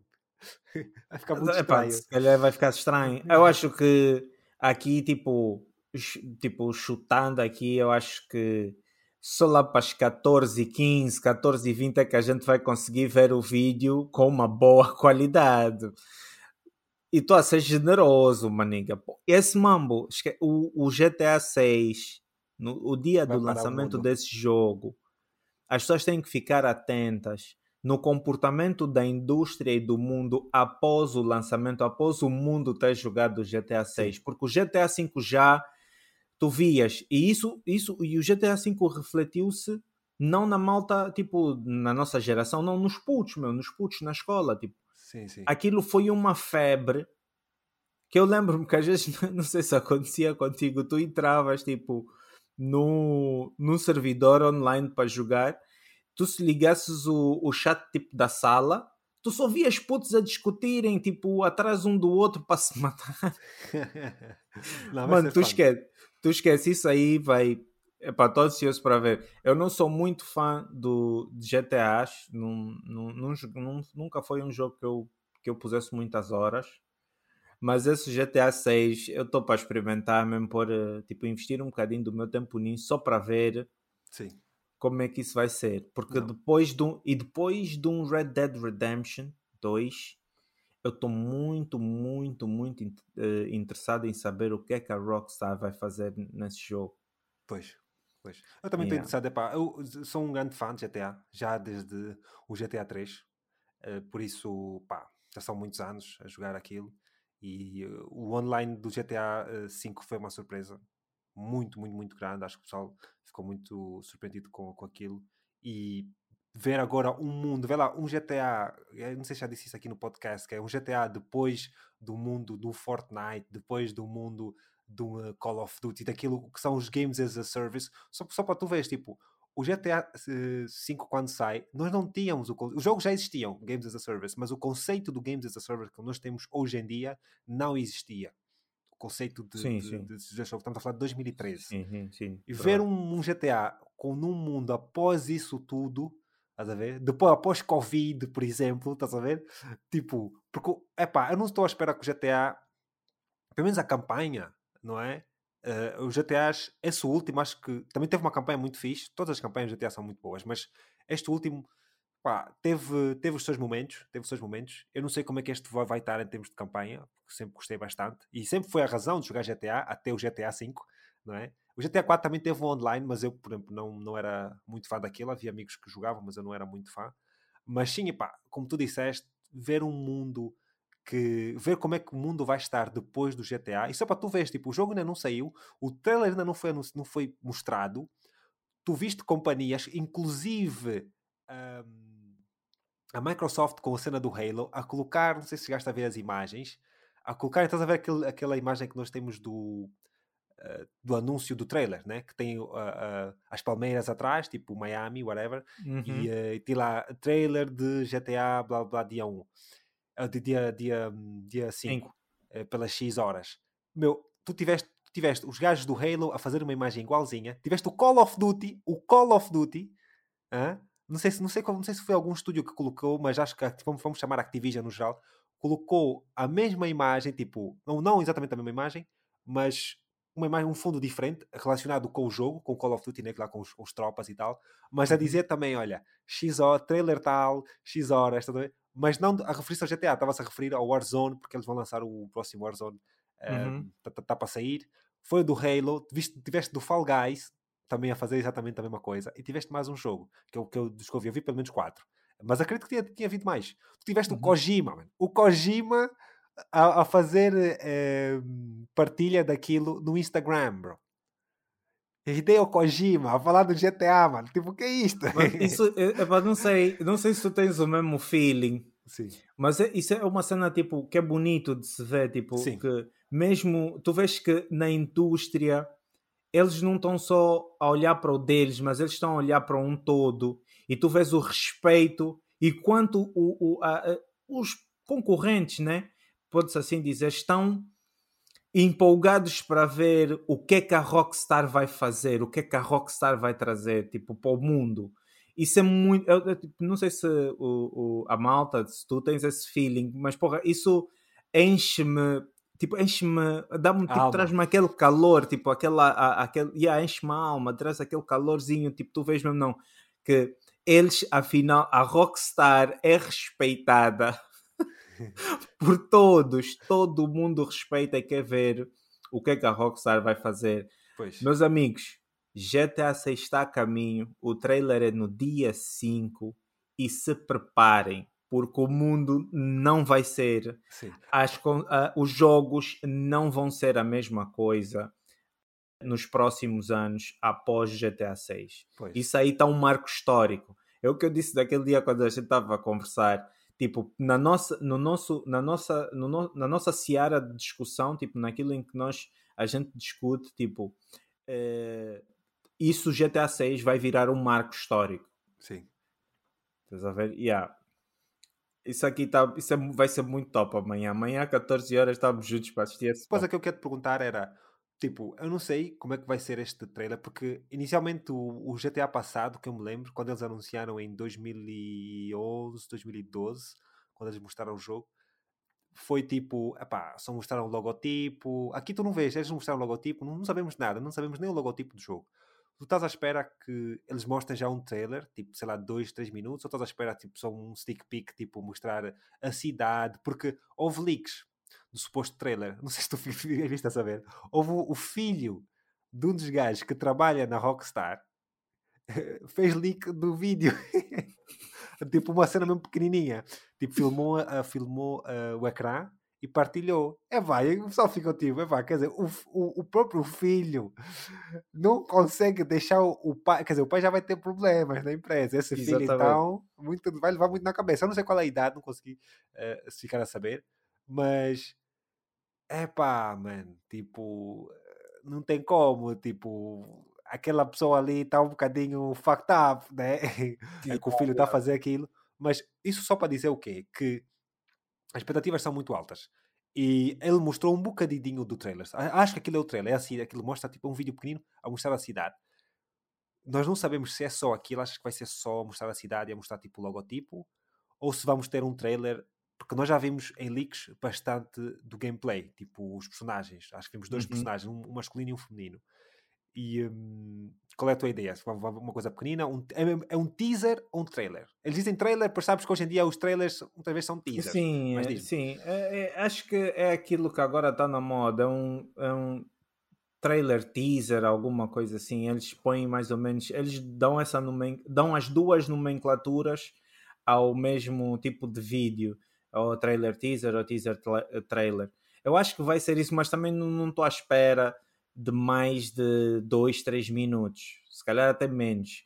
Vai é. Ser ali uma coisa muito breve, só mesmo para para deixar uh, as pessoas assim em pânico Sim. e extasiadas. Acho que vai ser isso. Eu não estou à espera que eles vão mostrar assim já muita coisa. Eu gostaria que fosse pelo menos já cinco minutos, tipo, tal. Calma, fica calmo. O mundo não está preparado ainda para isso. Sim, mas vamos, vamos ver, vamos ver, vamos ver como é que, como é que vai estar e... Uh... Quando é que o jogo, quando é que o jogo vai, vai sair? Epá, eu tenho que ir outra vez à casa de banho. Mas você bebeu então como de água? Eu de manhã bebo muita água, mas eu já volto, já volto, já volto. yeah, estamos de volta, pá. Estamos de volta. É pá, mas o que estavas a perguntar é, eu também bebo muita água, mas é normal que... Yeah, hoje esse podcast teve a participação especial de Walter Costa. Walter Costa? E o Walter Costa? Estou fácil. W C. Ah, ok. Rapaz, estas piadas vão me matar. Mas pronto, mal, estamos então a avançar para o terceiro item nesta nossa lista, uh, em que temos a parceria da PlayStation com a NCSoft. Uh, seguida a mudança de novo de um dos estúdios da PlayStation, uh, que comprou uh, para marcar então a sua aposta na vertical de jogos móveis, que foi Neon Koi, uma notícia que nós falámos há umas semanas atrás, ou uma semana acho eu, que passou de ser de Savage Games para Neon Koi, que foi reportada a semana passada no podcast. Temos agora uma nova jogada da Sony, que anuncia a sua parceria estratégica com a empresa sul-coreana NCSoft, a publicadora e desenvolvedora de jogos MMORPG como Guild Wars e Blade and Soul. Num post publicado pela Sony no seu website é explicado a natureza desta parceria e jogos móveis será então um seu foco, com a seguinte citação: "The companies are evaluating a range of potential opportunities with an aim to foster strategic synergy, leveraging NCSoft technological prowess and S I E's global leadership in the entertainment field." Este acordo é assinado pelo C E O da NCSoft, Taek-jin Kim, e Jim Ryan, C E O, C E O da PlayStation, que também já está de saída da companhia, tem objetivos não, só, não necessariamente os mesmos, alinhados entre as duas empresas. Enquanto isto, o C E O Kim da NCSoft diz o seguinte, que "This partnership with S I E is the beginning of our efforts to build various synergies together, utilizing both companies' core competitors, competencies, é que se diz, não é? Technological capabilities and expertise." Uh, isto basicamente para dizer o seguinte, que a NCSoft quer usar aquilo que a PlayStation já, está, já tem em termos de conhecimento deste field de entreten- entretenimento, não é? Para continuar a acrescentar mais sobre aquilo que já tem construído. Enquanto isso, Jim Ryan da PlayStation diz que "Partnering with the NCSoft advances our strategy to expand beyond console and broaden PlayStation reach to a wider audience." Uh, isto para dizer o quê? Que Jim Ryan, pronto, como sabemos, esta aposta nos jogos de telemóvel, jogos móveis e jogos portáteis, vamos assim dizer, é para então conseguirem ter um acréscimo em relação a aquilo que eles já têm, nesse caso, na consola, né? Ou também no P C, que agora também já temos uma vertente bastante elevada para o P C. E para, para quem não se lembra, da NCSoft, que em dois mil e vinte e dois foi reportado pela M T N, rumores que indicavam que a mesma, neste caso NCSoft, estava a trabalhar num MMORPG de Horizon para os dispositivos móveis e P C. Estes rumores tinham como base uma publicação do estúdio de Horizon, Guerrilla Games, em que estava à procura de um produtor de jogos móveis e um tradutor de coreano. Por isso, podemos ver que Uma admissão, uma admissão basicamente pública de que a Guerrilla Games estava a trabalhar em vários projetos, não só uh, o projeto online, neste caso, não sei se tu te lembras, Adilson. Há uns anos atrás nós tivemos uma leak de vermos o Horizon em uh, multijogador. Yeah. Uh, lembras-te, não sei se tu te lembras mesmo, acho que aquilo era um vídeo, não sei se era só um screenshot, acho que era mesmo um vídeo, que vimos Player um e, uh, e Player dois. Exatamente. Hum. E para fincar esta premissa, podemos olhar para uma publicação da Push Square sobre o assunto e que mostra que não é a primeira vez que a Sony e a NCSoft estão relacionadas. No artigo podemos ver que há cerca de dezasseis anos, durante a E três de dois mil e sete, a NCSoft anuncia que iria trabalhar em projetos para PlayStation três e para P S P que nunca se materializaram. Nos últimos anos, mais tarde, em dois mil e nove, é dito que estes projetos então acabavam por ser interrompidos, por isso nunca tivemos a ter sequer saber exatamente que projetos é que eram na altura, não, por isso, malta. É o que é. São, são coisas que acontecem, às vezes os projetos acabam por não ser finalizados. Contudo, com uma breve pesquisa, conseguimos ver que NCSoft é, nos dias atuais, uma companhia bastante diferente daquilo que era em dois mil e nove, dois mil e sete, neste caso, com muito mais trabalhadores, mais pessoas a trabalharem no estúdio, e com as séries previamente mencionadas como Guild Wars dois e Blade and Soul, que já estão no mercado há mais de uma década, por isso são jogos com bastante sucesso e a NCSoft sabe exatamente aquilo que está a fazer. E uh, não sei se tu também sabes uma cena que tiveram, um, um jogo que tiveram a partilhar bastante há uns tempos atrás da NCSoft, o Project, Project L L L, que este fim de semana também teve aí bastante, bastantes partilhas uh, do jogo, um jogo P V P, P V E e tal. Mas pronto, daquilo que tu ouviste aqui desta notícia em específico, o que é que tu achas, assim, qual é o teu primeiro impacto vejo essa parceria, e como eu mencionei, os dois falámos da semana passada sobre a aposta de jogos de telemóveis com a, com a Neon Koi, né, com o estúdio, com a mudança de novo, nome que houve. O que é que tu tens a dizer sobre isso assim de primeira? Deixa eu só puxar aqui as suas notas. Yeah. Uh, assim, é o business. É o business. É o, é o game. Eu acho que... Epá, é fixe, mano. O que é, tipo, a, a, a Sony hoje... A Sony hoje... A fazer esse tipo de... de a fazer esse tipo de manobra na indústria... Uh, deixa claro o, o interesse dela. Deixa muito claro. Tipo, se eles...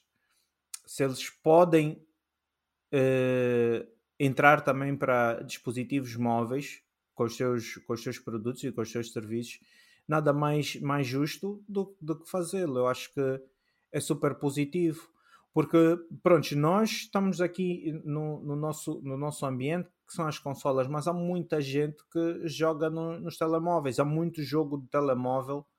Tipo, eu tenho muitas, muitos amigos que jogam até mais no tel, no, nos telemóveis do que propriamente na consola.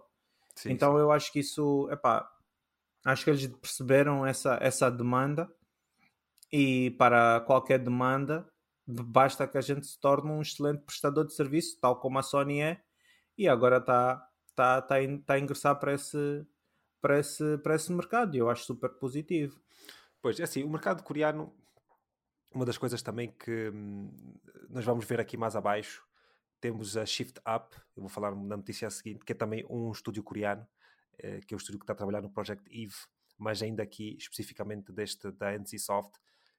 Assim, o que é que tu achas? Pronto, nós vemos que eles têm dois projetos que, são, que têm bastante sucesso, que é o Guild Wars e o Blade and Soul, a série Blade and Souls. Uhum. Eh, o que é que mas tu achas do... Para P C, exatamente. Para P C e acho que telemóvel também. Não, acho que o Guild Wars, Guild Wars, não sei Guild se Wars, tem para... Acho que, é só, acho acho que, que tem é também para, para, para, para, tele... para, para PlayStation. Não tenho a certeza agora. Deixaste-me aqui na dúvida. Mas, pronto, aqui aparece-me... Tu, tu, tu, tu, tu. Pá, não aparecem as consolas, vou ser sincero. Ou, ou as plataformas. Deixa-me só ver aqui para confirmar. Queria ver se o Guild Wars... Onde é que estava? Porque também estes jogos não são jogos que eu tenho... Olha, pois é só P C e tem também... Sim, é só P C. Este do Guild Wars, pelo menos o Guild Wars, se eu bem me lembro, também é só P C, pelo que eu vi. Só P C. Agora, o, o Blade and Soul, eu lembro-me de ter visto... Acho que já tem para para telemóvel também. Sim, eu acho, eu, sim, o Blade and Soul, a MMORPG, eu acho que também vi. Se não foi, este foi uma versão, alguma coisa assim, que eu, eu lembro-me de ver.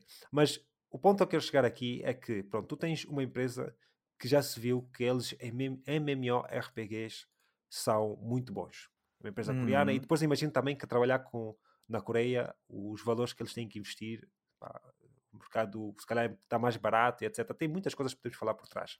Mas uhum. uma das coisas principais para mim é o que é que tu achas, né, sendo que a PlayStation ou a Sony já tem falado, já temos visto com essas leaks do Horizon, etcétera. O que é que tu achas do M M O, MMORPG do Horizon? Não sei se qual é, qual é, eu por acaso não sei qual é, qual é a tua familiaridade com o Horizon, e gostaria que tu me dissesses também. E o que é que tu joguei, achas do jogo desses? Joguei. Mano, um M M O, só se fosse tipo... Uh, porque é assim, ele já... já Já, já está tão pré-estabelecido a história e o jogo, o, o, esse jogo de Horizon, ok? Que para mim não faz sentido ter de mexer uh, nessa, tipo, nessa, nessa narrativa que já foi criada, entendes? Mas, mas, mim... mas, mas repara, tipo, esquece, esquece a Aloy, esquece, esquece o coisa, porque o mundo aí sim, Era, é eu, ia chegar, eu ia chegar aí, okay, eu okay. ia chegar aí. Agora... eu acho super, super positivo a criação de um, tipo, de um novo jogo dentro daquele universo, porque o universo é enorme. Então, tipo, yeah, eu acho que, eu acho que seria top.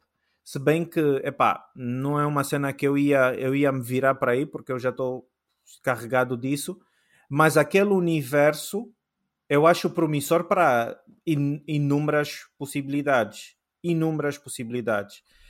Uh, e eu acho, eu, acho, eu acho que seria algo interessante de se ver, um MMORPG tipo, dentro do universo de, de Horizon seria, seria top. Porque é o que eu te disse da última vez, tipo, se imaginarmos um uh, Monster Hunter, estás a ver? A forma com que o jogo é mais, pá, mas melhor, né? Monster Hunter mais melhor. E se tiver o mesmo, as mesmas saídas, por exemplo, como eu disse também da outra semana passada, do, do Genshin Impact, estás a ver? Uma cena assim em que também jogas telemóvel, ter esse, esse crossover das plataformas, algo que tu também imaginas, estás a jogar no telefone, estás a ganhar troféus, estás a ver? Ganhar jogos de, de telemóvel. E a Sony, e a Sony precisa de, um, de, um, de, um, de, um, de uma sim, cena assim. Sim, eu, porque aqui eu para mim, por exemplo, quando vejo essas parcerias, e há bocado, como disse, vamos falar de, de, desta Shift Up, eu fico muito contente no sentido em que ver a Sony apostar noutros sítios e coisas novas, estás a perceber? Ver coisas novas, yeah. Porque eu, eu quero mesmo ver mais coisas da Sony, né? E voltando outra vez do Shift Up, porque vamos voltar a falar um contrato que eles assin- voltaram a assinar, uma coisa pá, um bocadinho estranha, mas whatever, mas é o que eu estava a dizer, ver, ver, ver, apostar em talento que nós ainda não conhecemos. Eu sou um grande consumidor de mídia coreana, a ver, mangas, séries, eh, animes não tem assim grande coisa, honestamente, mas Uh, jogos também vou, vou, vou tentando meter onde posso, embora ainda não estão no, no, no género que eu realmente gosto de jogar, estás a ver? Mas tu tens jogadores, sabe? Eles também lá jogam videojogos, estás a ver? Yeah. E começar a colocar, trazer um bocadinho para nós, para este lado, né? Porque também vês o mercado chinês, também tem acontecido cada vez mais. A Tencent, exato, por exemplo, tem apostado muito nisso e tem trazido muitas das coisas que estão no mercado deles para aqui. Isto para mim é fundamental também para variar. Estamos a falar, por exemplo, a PlayStation não tem não tem jogos first party, mas este uh, Stellar Blade, que é, o, que é o jogo da Shift Up, epá, pode ser algo que seja bastante interessante de se, de se ver. Talvez próximo ano não temos exclusivos, mas pronto, temos aí um Stellar Blade, né? E toca andar, tipo, é uma coisa que, que me deixa bastante contente. Mas uma coisa que eu reparei, eu por acaso não sabia disso, que eu afinal já joguei muitas horas do jogo deles, da NCSoft, que é o uh, Aeon ou Ion, um MMORPG. Joguei isto em dois mil e oito, dois mil e nove. Eu tenho bué de horas disso no P C. Na altura ainda jogava bastantes MMORPG, ainda gostava de jogar. Inclusive joguei um bocadinho de Metin, embora nem tanto. Uhum. Uh, que, quer dizer, joguei bastante, mas também não, não foi assim horas de, de dizer que epá, sou um jogador de Metin, não. E este jogo aqui, eu ainda joguei bastante tempo e eu não fazia a mínima ideia. Tipo, eu vou ver, tipo, este nome não é estranho. Depois vejo a arte do jogo e disse, ei, olha este jogo. E eu, pá, naquela altura também não ligava muito a isso. Ou melhor, ligava, mas tipo, não estava muito, muito atento. E, pá, foi engraçado de ver, de ver essa cena, ver um jogo que eu já tinha jogado dele já há muitos anos. E saber que o jogo, afinal, ainda está ainda tá a bombar. Ainda, tá, ainda se joga aquela porcaria. Aquilo já está mais que ultrapassado, mas pronto, é o que é. Tem muita pessoa a jogar. Fazem bem, pá, fazem bem, fazem bem. Uh, avançando então para o próximo tópico, Shift Up, Stellar Blade, previamente anunciado como Project Eve, anunciado em dois mil e dezanove, um R P G de ação vindo de Shift Up, um estúdio da Coreia do Sul, como já mencionei, que volta a aparecer em dois mil e vinte e um num evento slash showcase da PlayStation, e ficamos a saber que passa a ser então um exclusivo. É apenas em dois mil e vinte e dois que recebe o nome Stellar Blade e descobrimos que Sony vai publicar o jogo como uh, Second Party. Para melhor entendimento, isto é para o pessoal que não tem muita noção do que é, que é um, um Second Party e First Party.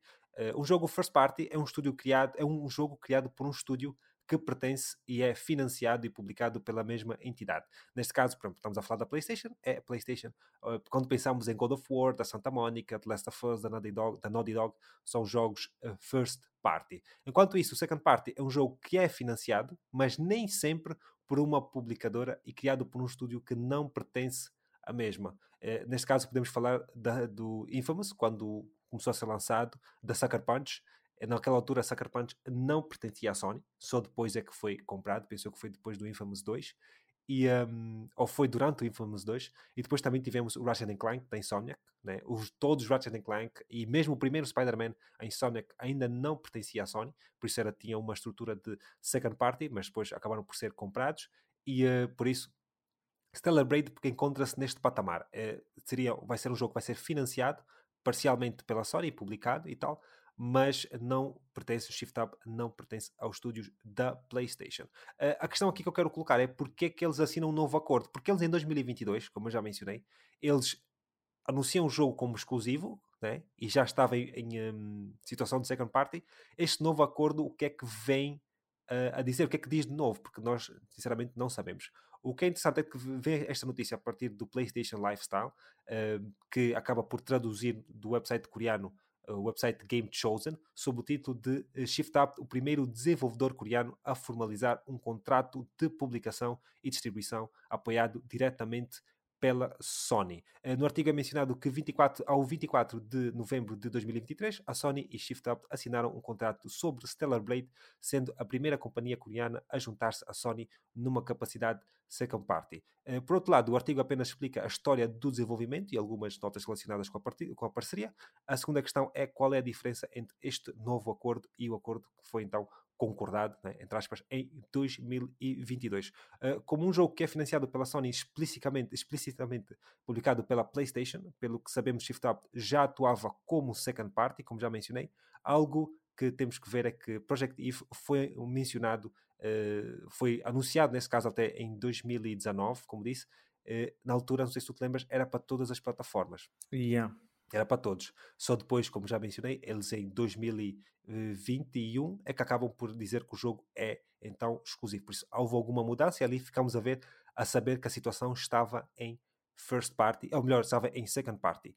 Uh, Celebrate, nós, pronto, aqui no final era para dizer que Celebrate inicialmente era para sair em dois mil e vinte e quatro, uh, mas, ou melhor, para sair em dois mil e vinte e três, mas dois mil e vinte e quatro parece ser a alternativa, né? Sendo que já estamos em dezembro, a não ser que vamos ver o jogo no Game Awards, passado três dias o jogo sai, isso é que era bom, né? Mas não, não acredito que isso vai acontecer.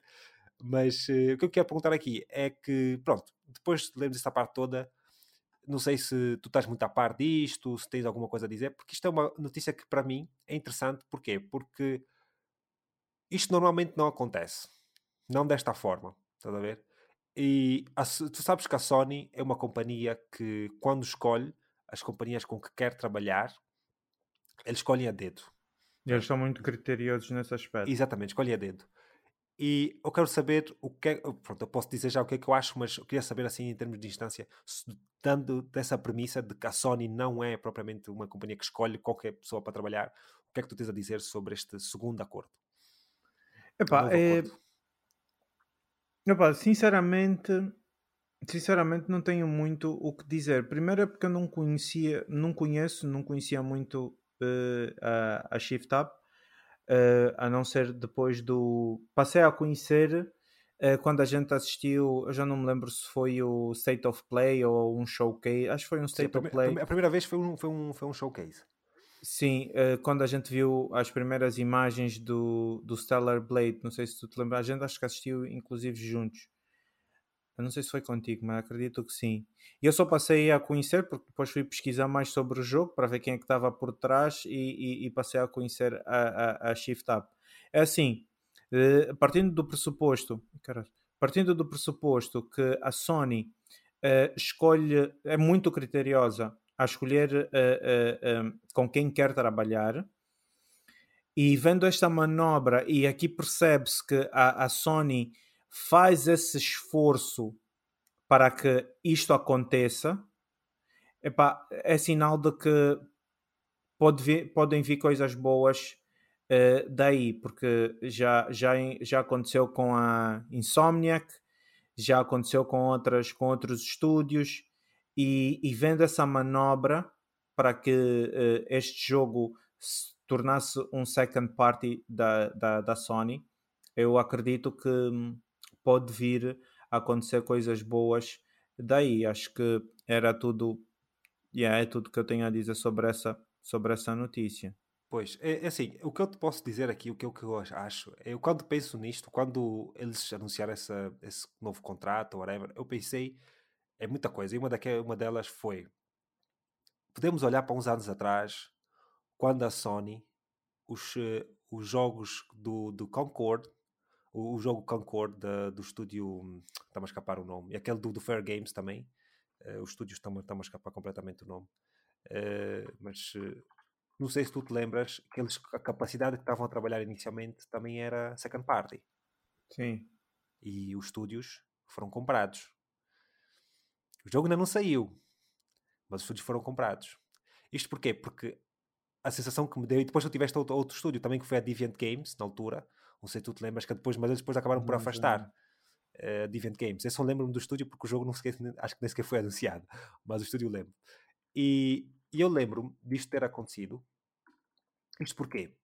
Porque, como tu disseste, uh, e como eu disse também referi, a Sony gosta de escolher a dedo com quem trabalha. E aqui dá uma sensação de que a Sony ou a PlayStation gostou bastante daquilo que eles viram. Estás a perceber? E gostando daquilo que ele viu, e repara, a Sony quando gosta das coisas, sai, vem coisas boas para nós, como, como tu já mencionaste. Sim.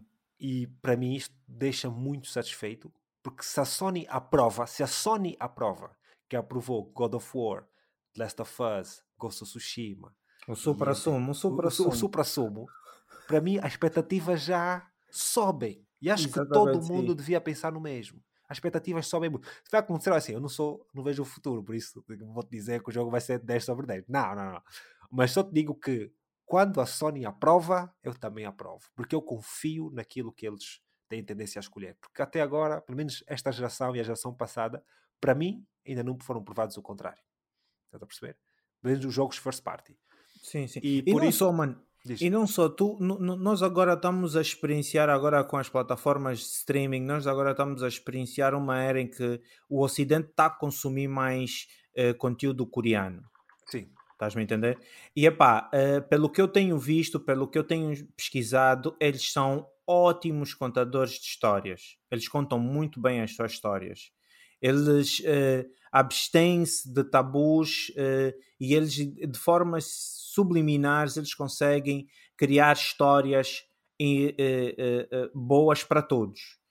E, e mano, uh, eu também gostaria e quero te- ver o Ocidente a consumir mais uh, uh, da, uh, tipo, conteúdo, histórias da Coreia. E epá, uh, ver essa manobra ver essa manobra, põe-nos aquele ponto de, de, de exclamação, tipo no Metal Gear, em cima. Tem. E para ficar atento, yeah, para ficar atento e ver, espera espera aí, aqui, aqui vai sair coisa boa, porque, epá, eles são muito criteriosos, eles têm um critério eh, muito alto, e se eles estão a fazer essa manobra para, para tudo, vamos esperar, porque eles viram alguma coisa que a gente ainda não viu, obviamente.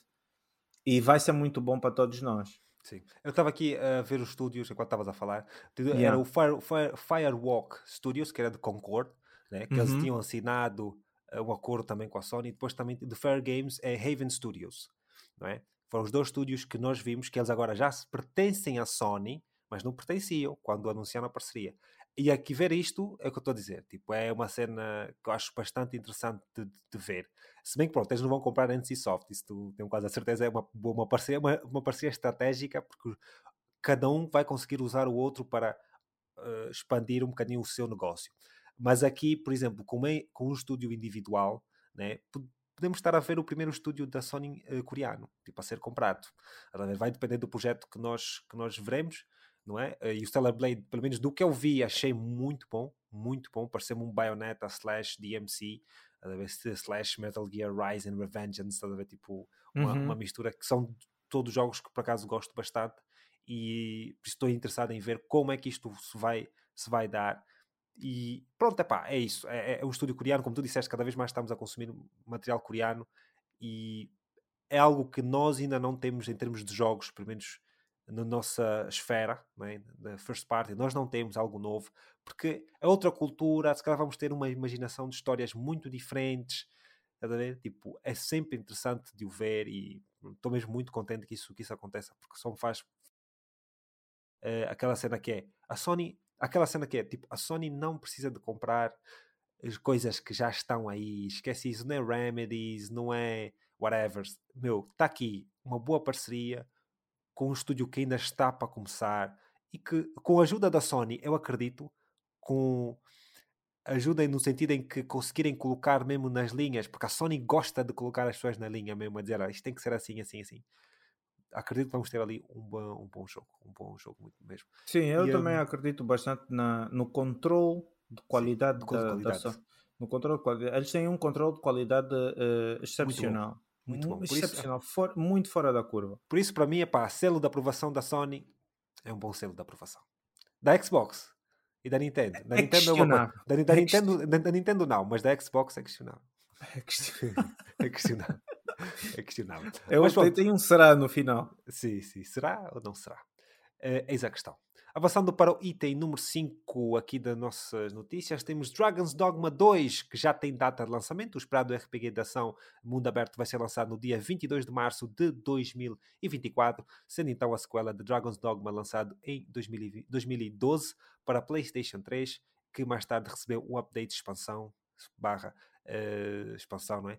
Para, uh, do, do jogo em si, chamado Dark Horizon, para PlayStation três e mais tarde então remasterizado para PlayStation quatro em dois mil e dezassete. No blog post da PlayStation Blog da Capcom e é, descrito, é descrito o jogo como um jogo de ação R P G de mundo aberto e fantasia, onde os jogadores podem experienciar várias uh, ações e o sistema P O N que permite os jogadores sentirem-se acompanhados durante este jogo single player, como nós falamos no... Ali do conhece. Epá, diz single... Eles continuam aqui a dizer single player, mas pronto. Uh, tal, como, tal como era original, os jogadores podem jogar com diferentes raças e classes e está a ser realizado, realizado pela mesma pessoa que realizou então os jogos passados. E tem uma citação que eu achei bastante engraçada, esta é de Hideaki Hitsuko, que diz que Dragon's Dogma dois incorporates ideas that were not technically, technically feasible at the time we created the first game. We believe this game will let you experience the fantasy world you've, you've always dreamed of. Eu, por acaso, gostei bastante desta quote, quote porque, assim, de facto, assim, o, o, este, este gajo aqui, eu não, não conhecia, embora já soubesse o nome, não conhecia muito bem. É um gajo que hum, sabe daquilo que está a falar e, e também acho que todo mundo acredita que é um facto que, naquela altura, dois mil e doze, a tecnologia... Embora já estivesse muito avançada para os jogos em termos de vinte anos, mas uh, ver hoje em dia, como ele, como ele quiser, porque é aquela coisa que acontece outra vez com, um, com o jogo que falámos há bocado, o game, o, do, com o G T A, o Game as a Service, a capacidade de fazer updates mais rapidamente no jogo, essas coisas todas, acho que vai ser uma coisa engraçada de ver. E uh, pronto, uh, isto já falámos no episódio extra, acho que nós temos, não temos muito para falar aqui, não, a notícia era simplesmente dizer que o pessoal que pode ir ver Uh, o showcase que eles fizeram de cerca de treze, catorze minutos. Nós falámos especificamente do jogo no episódio extra. Eu e o, e o Adilson tivemos mesmo a falar uh, tudo aquilo que nós vimos, algumas vertentes. Poderia ser online ou não. Ela aqui continua a dizer single player. I don't know, but whatever. Quem quiser ir ver então o episódio extra vai ter que ser assinante do Patreon, que é lá exclusivamente que nós temos uma conversa de cerca de uma hora a falar especificamente do showcase. Um, Adilson, tens mais alguma coisa a acrescentar? Ou podemos então não, avançar? Dragon's Dogma está no extra, assinantes do Patreon têm acesso ao vídeo. Quem quiser, quem quiser ouvir a nossa opinião e a nossa dissertação acerca do Dragon's Dogma, o link do Dragon's Dogma dois, o link da, do Patreon vai estar na descrição do vídeo. Como sempre, como sempre, exatamente. Uh, avançando para o, outro, o, para o próximo uh, item, então, naquilo que parece um futuro inevitável e altamente controverso sobre o conteúdo, sobre o nosso conteúdo e bibliotecas digitais, Sony confirma que centenas de séries televisivas vão ser apagadas das plataformas da PlayStation, mesmo que previamente tenham sido, tenham sido compradas. No anúncio que de veras repentino, Sony anuncia que a partir do dia trinta e um de dezembro de dois mil e vinte e três, todo o conteúdo digital da Discovery será removido das bibliotecas. Embora não seja claro que tipo de acordo a Sony tinha com a Discovery, e é necessário mencionar que uh, na mesma, uh, esta mesma uh, companhia Discovery está agora a pertencer ou pertence à Warner Brothers desde o ano passado, e é possível que novos acordos ainda não possam vir trabalhados, a ser trabalhado, isto é, o conteúdo pode voltar à plataforma, contudo, de momento não temos nenhuma solução no horizonte e com isto vários utilizadores vão perder acesso ao seu conteúdo digital comprado. Uh, só para deixar aqui uh, acrescentar que isto não é a primeira vez que o conteúdo digital é removido da PlayStation Store e da biblioteca de, das pessoas que o tenham, né, do público, e pôs a apostar mesmo que não vai ser a última vez, a notícia é o que eu tenho aqui a dizer, por isso uh, a única coisa que eu queria acrescentar aqui é que esta notícia volta então a destacar o debate sobre os direitos das propriedades digitais e a necessidade da mídia ou média física e uma questão moral, né, da pirataria, uma coisa que eu acho sempre bastante interessante quando se fala deste tipo de uh, remover o conteúdo digital. A pirataria vem sempre à, à, à cabeça. Mas pronto, é assim, não diz respeito propriamente a nós. Acho que tu não tinhas também conteúdo na Discovery da Sony, tu não tens. Mas isto para mim é relevante, porquê? Porque vemos uma Sony, uma Sony não, uma empresa, porque não é só da Sony, isto vai acontecer com todos, em que nós, eh, tu tens utilizadores que compraram o conteúdo, né? E quando digo comprar, é comprar acesso ao conteúdo, porque o conteúdo não te pertence, tu tens uma licença para ter acesso ao conteúdo, mas o conteúdo pode ser removido a qualquer momento. Assim, com jogos muito relevantes isso provavelmente nunca irá acontecer, mas como nós sabemos, as coisas mudam, os jogos passados, pelo menos para mim, eu sou uma pessoa que gosto de jogar muitos jogos passados, as coisas podem mudar. Eu queria saber a tua opinião sobre este assunto, porque imaginemos daqui a, sei lá, dez, quinze anos, apetece-te jogar... Uh, imagina, imagina que as tuas filhas, né, já estão a uma certa idade. É, pai, quero, quero aprender a jogar. Tu quer, deixa, deixa-te mostrar aqui, filha, o Destiny. O Destiny já não está na Store. Pronto, acabou. Já não podes mostrar. Qual é a tua opinião sobre, sobre isso? Mas diz-me. Eu, eu concordo com isso, sabes? De retirar, o, uma... de retirar o conteúdo? Sim, porque, e, e, e tu até disseste bem, tu pagas a licença. Para o pessoal que, para o pessoal que uh, compartilha contas, há aquela cena que tu vais ali restaurar as licenças. Tu ali tu estás a restaurar a tu, as tuas, a, a, tipo, a autorização, né? Os teus tickets, para usar o, conte- o conteúdo que tu compraste. As pessoas muito pensam que não, eu comprei, é meu e eu faço disso o que eu quiser. Não, não é bem assim. Um, nós já tivemos, inclusive, até discussões em partes, eu não sei se tu te vais recordar, que nós estávamos, praticamente nós dois, eu e, eu, eu e tu estávamos na party, a, a tentar apelar para o bom senso das pessoas em ler. Sim. Porque é assim, uh, uh, tu, quando tu vais a instalar um programa, quando tu vais a comprar um jogo, quando tu vais a fazer o que, tu, o, o que envolve uma transação uh, uh, uh, no, no, no âmbito digital, eles vão te apresentar um agreement. E nesse agreement vai estar escrito, vai lá estar escrito que aquilo não te pertence e apenas tu estás a usar uma licença que te dá autorização ou que te dá o acesso àquele conteúdo ou àquele serviço. E eu, eu, eu, eu passei, eu, desde que fiz a, a faculdade, desde que agora estou a, a, a, a trabalhar, pronto, na, na, na concorrente da Sony, um, eu passei a entender essa parte de, das licenças e, e, e, de facto, não tenho nada contra isso, muito pelo contrário. Eu acho que é super positivo. Porque imagina se tu... Imagina só, tu fiz, tipo, fizeste a tua build, fizeste o teu jogo, tens a tua propriedade intelectual.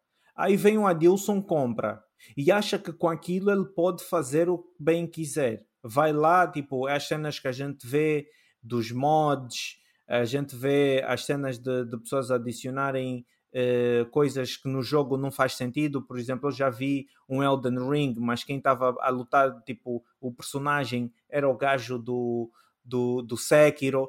Tipo, aquilo aquilo, se vocês não sabem, ficam a saber, aquilo tu estás a violar o acordo que tu assinaste quando compraste o jogo.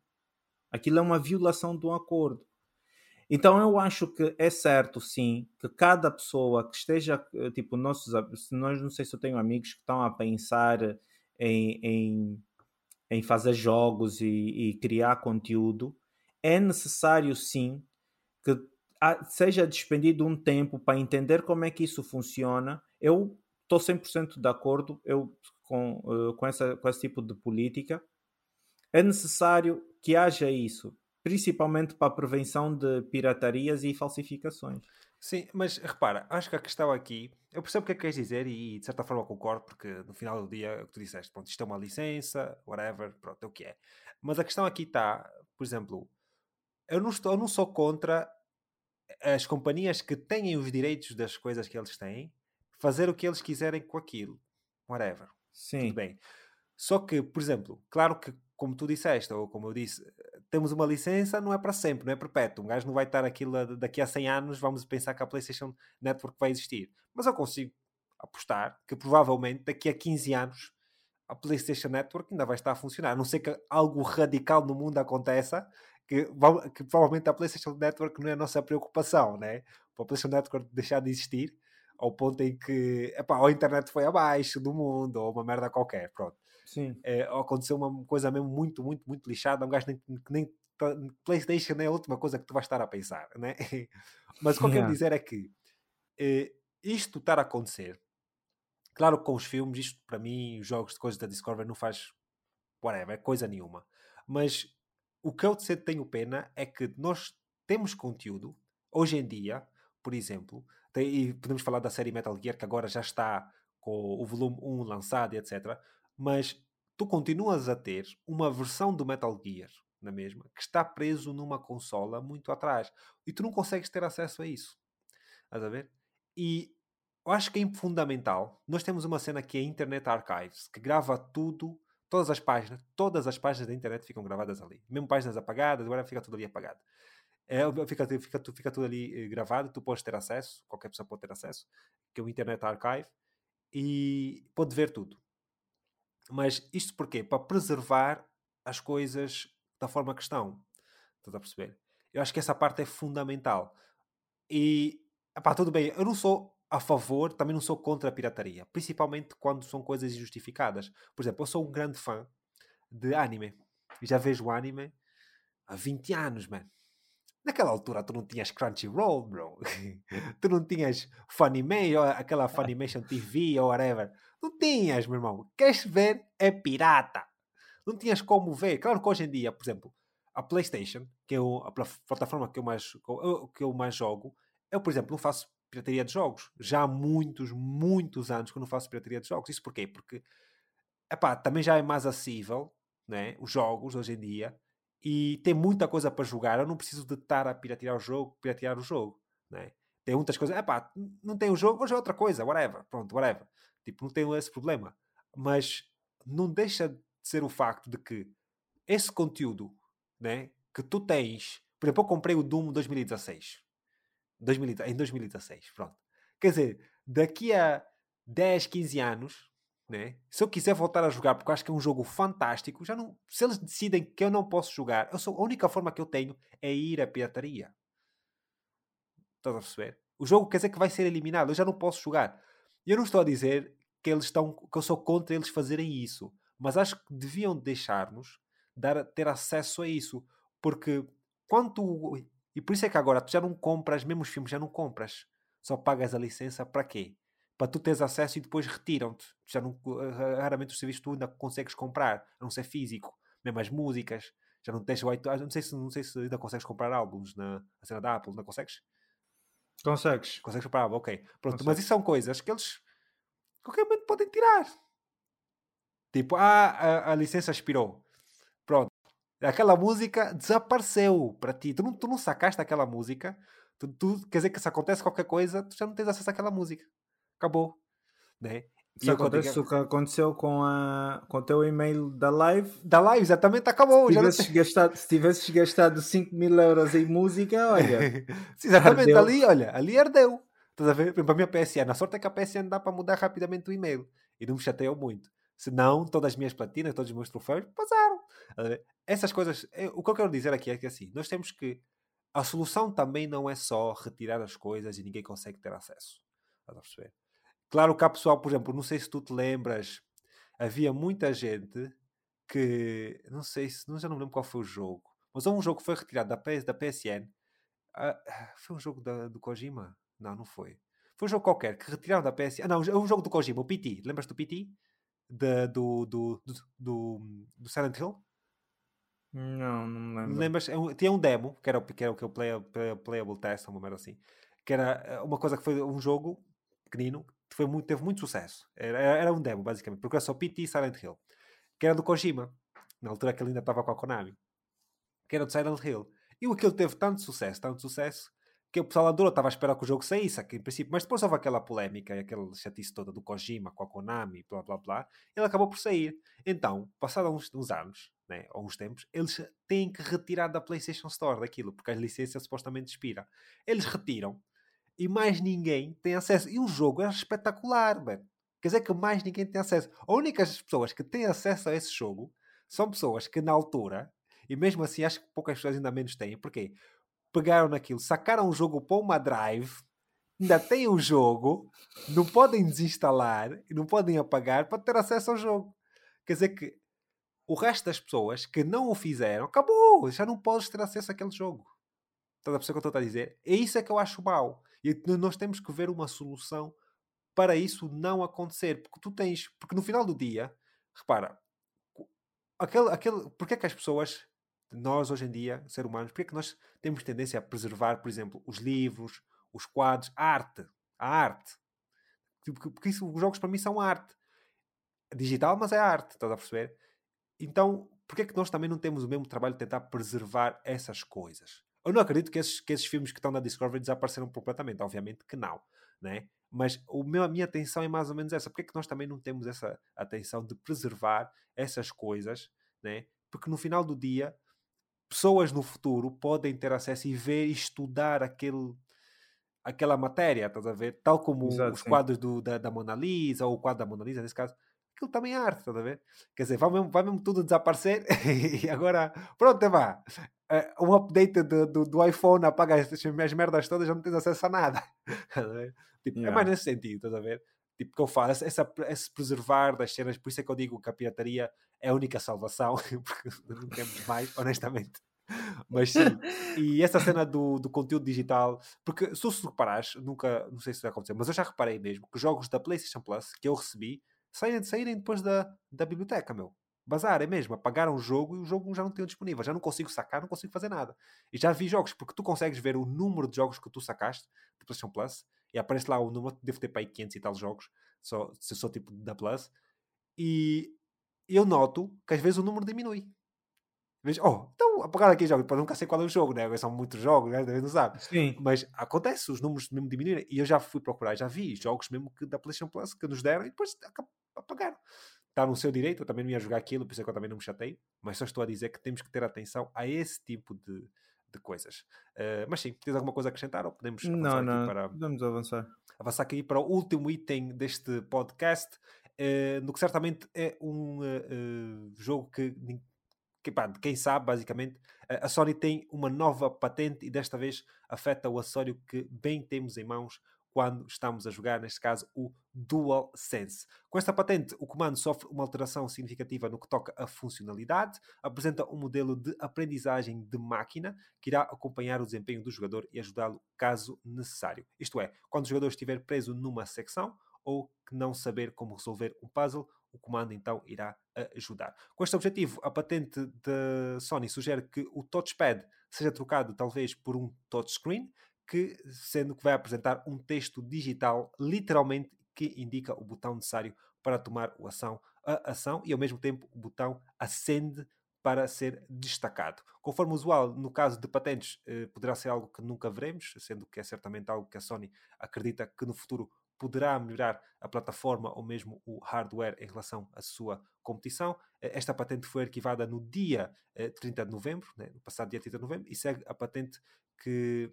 Esta patente acaba por permitir, então, os jogos...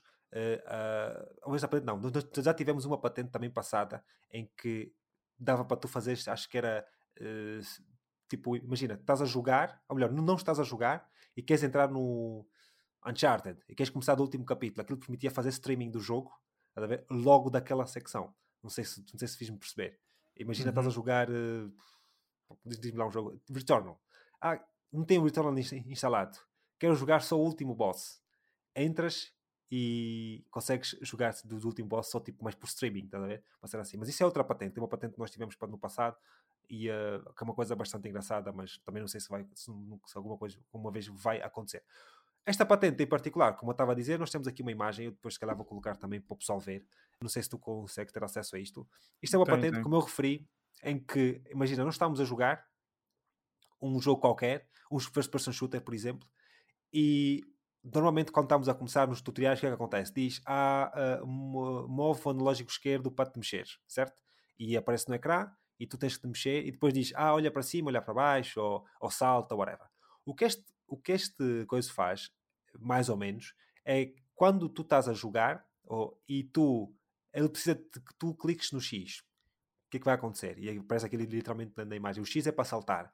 Ele vai aparecer no touchpad, em vez de ser um touchpad, vai ser tipo um touchscreen, é uma, ou, pode ser touch, mas vai, vai ser um screen que vai aparecer literalmente a dizer pressiona X. E depois o botão X, o próprio botão X, no comando vai acender. É o que dá aqui a perceber. E depois fala, fala do left stick, né? O analógico esquerdo, e depois fala também do R um, na imagem em si, o analógico esquerdo para te mexeres e o R um para, te, para, para tu disparares, nesse caso no, no DualSense. Pronto, isto é, uma, isto é uma patente que, ou melhor, o que eu imaginei quando vi essa patente foi, epá, vamos estar com menos bateria, foda-se, estamos lixados. já, basta, já basta a bateria menos que bateria. Tem. Bateria é o de menos, é o custo. O custo, exatamente, o custo, exatamente o custo disso. E depois, epá, quer dizer, só cenas que acendem no comando, já basta as luzinhas que nós temos aqui, ainda querem mais merdas a acender. Mas exatamente. Pronto, o que tu achaste desta patente, assim de uma forma muito breve? Aqui nesse, momento, nesse momento, epá, muito pouco, pouco inviável, não é? Cada custo, custo, a bateria e... Ok. Tipo, eu acho que funcionaria para pessoas muito leves. Para a minha mãe, por exemplo. Ah, ah, ah. Para a minha mãe, acho não, mas que tu, funciona. Mas tu, acho que uma coisa não tem nada a ver. Tipo, esta, aqui diz, press X, jump, whatever. Isso é uma coisa muito básica, obviamente. Não é? Tipo, isto é um, um tutorial, basicamente. Mas imagina que fosse uma secção mais chata, estás a ver? Tipo um, uma zona do God of War, com os puzzles, os puzzles, os puzzles não são muito difíceis no God of War. Nada difíceis, aliás. Mas... Mas estás preso numa secção e um, tu não sabes qual é o botão que tens que pressionar, não é? E, epá, ele diz-te. Pronto, uma coisa assim, não é? Para pessoas mais leigas. Claro que nós, como somos jogadores mais hardcore, não acredito que... E a maior parte do pessoal que está a ouvir o podcast, provavelmente vai olhar não para vai isso e vai dizer... Isto não, é, isto não é nada especial, não é? É só me gastar dinheiro, está a ver? Mas, mas sim. Epá, eu, para mim, é uma patente também um bocadinho inútil, no sentido em que... não vejo grande necessidade de o fazer. O, o da streaming, como mencionei depois, acho, achei mais engraçado até, mas não sei se vai acontecer ou não, mas acredito que seja, é capaz, porque hoje em dia os jogos de streaming até fazem mais ou menos isso, mas com aquela cena do, do quick resume e tal. Mas, agora, neste caso aqui, yeah, eu não sei se vamos ver comando que acende, man. Tipo, para quê, velho? O gajo já, eu, eu já gosto de jogar no escuro, né? Para ter, pode olhar só, não escuro, escuro, mas estar num sítio mais, mais... Aumentar a imersão do... Aumentar a, exatamente, a imersão. Agora ter o comando mais acender na minha cara, já chega. Não quero mais comandos acender. Mas, mas sim, pá, diz-me o que é que tu achaste disso e...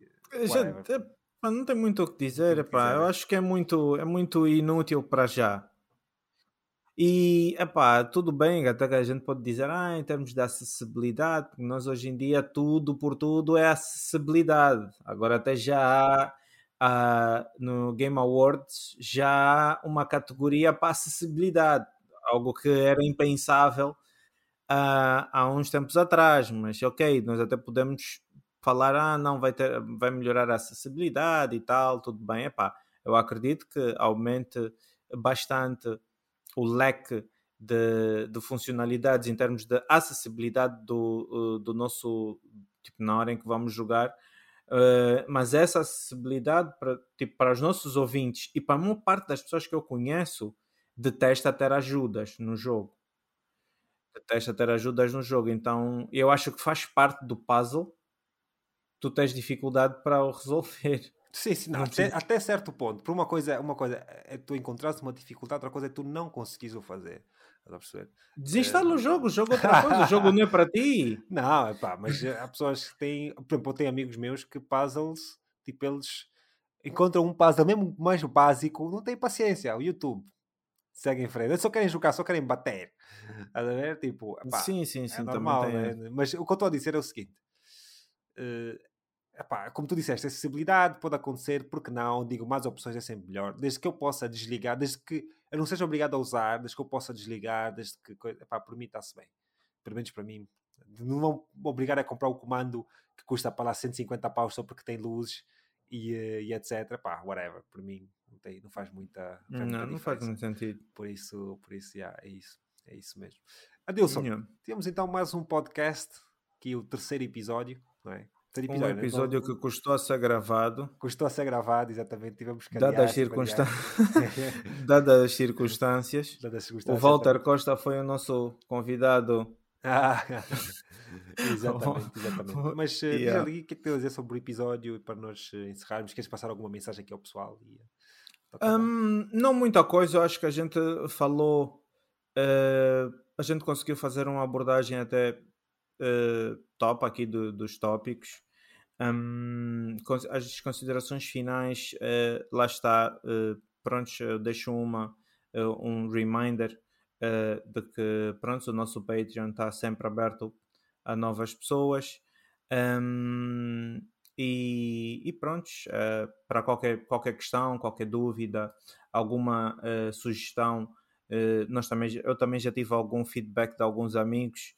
Um, qualquer sugestão, qualquer coisa que vocês queiram acrescentar, contribuir, uh, mandem nos comentários no Patreon, lembrem-se, é mais direto, a gente tem acesso às mensagens logo de seguida, e acho que é, que é só, que é tudo o que eu tenho para acrescentar. Queria dizer simplesmente, pá, pronto, agradeço mais uma vez o pessoal que ouviu até o final, não é? Agradecer sempre. Ele e, não sabe falar menos de duas horas. O problema é, o problema é o Alfredo, não sou eu, entendo. Não, não, não. O homem não, não vamos, sabe falar menos de duas horas. Mas é pá, eu vou, vamos falar, pronto, também tivemos aqui as pausas, mas o que eu ia dizer é que o, o objetivo do podcast no final é nós estarmos aqui à vontade e falarmos à vontade. Exato, né? Sim. Porque tu no outro dia te mandaste mensagem a dizer a crítica de ter muitas cenas ali para ler, mas acho que é importante, porquê? Porque o pessoal tem que saber o que é que nós estamos a falar e depois é que nós podemos comentar, porque se nós pudéssemos só a tag e dizer, olha, Xbox, yeah, yeah. PlayStation ou Xbox Game Pass na PlayStation, tipo, tudo bem, pois o pessoal tem que, temos que, tem que informar. Tem que, tem que haver um, uma contextualização. Contextualização, exatamente. E, exatamente, epá, sim. Acho que o pessoal tem que perceber, pronto, eu, inicialmente, quando estamos a... os tópicos são um bocadinho diferentes, nem sempre leio, mas as notícias eu vou ler sempre o tópico inicial, que é para colocar e o pessoal perceber qual é a notícia e depois nós podemos comentar na notícia. A ver? Acho okay. que é, é o formato mais prático, pelo menos para mim, é o formato que eu mais gosto de ver. E, por exemplo, quando eu vou ler uma notícia, atenção aquelas pessoas que eu prefiro ler a notícia do que ir ao YouTube e ouvir pessoas a comentar da notícia, porque muitas vezes eles estão a comentar. Eu já vi pessoas, já vi pessoas e ouvi pessoas a comentarem notícias que não diziam nada do que eles estão a comentar, porque eles leram o, a, como é que se diz? O título e não leram a notícia. A notícia para mim é muito importante, então por isso prefiro passar assim a notícia e para o pessoal depois eh, dar a sua opinião e uh, dizer-nos exatamente aquilo que acha, por isso os comentários estão sempre abertos, uh, e agradeço o pessoal do Patreon, pronto, vai, vai colocando, estamos, estamos numa fase assim muito inicial, por isso também não estou à espera de muito, mas, uh, mas sim, ia voltar a dizer que o Patreon, pronto, o Patreon nesse caso não, o podcast já está em todos os serviços, como falámos inicialmente, gostaria que partilhassem, gostaria que deixassem claro então como é que está, e uh, se tiver algum feedback. Mas diz-me, tu disseste, disseste que tiveste feedback uma... do pessoal, qual é o feedback que tiveste? Uh, o feed... Epá, tive dois. dois tive dois. O, o, primeiro, uh, o primeiro foi de uma pessoa que já, nós já sabíamos, né, que era a questão da câmara. Ok. E, e depois, o segundo foi um até muito engraçado, foi de uma amiga que me disse, uh, mas e as pessoas que não entendem nada de inglês, vocês não... É assim, vocês estão a ler o statement. Vou dizer uma coisa. Hoje em dia, hoje em dia, é muito, é obrigatório. Difícil, é, é muito difícil tu encontrares alguém que não sabe. Pode não saber falar, pode não saber falar, mas perceber é muito difícil. Porque nós estamos numa indústria, nós jogamos videojogos. Sim. Os videojogos, são poucos os videojogos que nós temos, eh, tirando os mais populares, que têm as cenas em português. Deixa-me yeah. falar português. Meu, eu tenho um puto meu de, de, de dez anos, o, um sobrinho. Meu, ele não sabe falar inglês, mas ele, inglês, ele consegue perceber. Ele consegue, os tutoriais, ele consegue perceber. Consegue ler e assimilar aquilo. Tipo, pá, não é um inglês complexo, ele não vai estar ali, mas foda-se. Sim, sim, sim. Não, eu refutei, eu refutei esse, dia, esse feedback. É complicado. É... Tu sabes que eu tu sabes que eu estou sempre muito bem disposto para refutar. Ah, sim, sim, sim. Eu digo, olha, dado, dado ao contexto da notícia, porque assim, não faria sentido nenhum uh, nós começarmos a dar a notícia logo por um, a, a falar tipo de um statement, logo notícia, abre aspas, tá, tá, tá, não faz sentido. Os statements são depois de uma contextualização e depois é que a gente dá o, o statement. Uh, e é assim, de acordo ao contexto, depois de lido o statement, eu acho que os nossos ouvintes, pelo menos, vão saber do que é que o statement está tá, tá, tá, tá a referir. Então foi, foi por aí que eu refutei. Sim, e faz sentido. Foi por aí que eu refutei. Yeah. Faz sentido. Um, E diz-me uma coisa, temos, já temos uh, assunto para falar o nosso... Nosso, nosso um... extra? Epá, ainda não. Ainda não tenho, ainda estou a decidir, tenho aqui algumas cenas, mas, epá, é assim, nós como... Uh, se tudo correr bem, pode ser que seja sobre G T A. Exatamente, era isso que eu ia dizer, se tudo correr bem, independentemente do tempo de... de... Vamos ver, exatamente, aquilo que eles vão mostrar. Se tiver algo suficiente para nós falarmos do G T A, podemos falar do G T A. Se não, o pessoal do Patreon vai saber. Vai ficar a saber. Porque, porque de resto não tenho muito mais a, a dizer. Yeah. Mas vou, vou pensar ainda num assunto fixe. Mas também tem coisas sempre, sempre aí para falar. Não há não, e estamos no final do ano. Olha, podemos começar a falar já dos, dos nossos melhores jogos este ano. Tipo, fazer listas.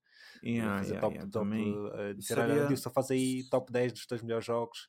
E eu faço top dez também dos melhores jogos de dois mil e vinte e três e fazemos uma lista definitiva do Conexão Coop Top Games vinte e vinte e três. Yeah, yeah, yeah. Interessante. Mas não sei ainda, mas essa aqui eu queria uhum. guardar para mais tarde. Para, um para mais, mais tarde, tarde. Sim. Para, yeah. para, queria mesmo para o final, final, final do ano. Final mas, do ano, yeah. Se bem que este ano também não vou estar a jogar muito mais jogos novos. Mas, mas sim, vamos ver então. Malta, agradeço yeah. a vossa atenção mais uma vez. Conexão Coop, episódio número três. Voltaremos a próxima semana para falarmos das notícias e novidades mais relevantes do mundo de videojogos barra PlayStation, né? Que somos mais centrados na PlayStation, mas é, o assunto da Xbox está sempre a picar. Uh, agradeço então a vossa atenção, obrigado e até a próxima, malta. Tchau, tchau, obrigado, tchau, tchau.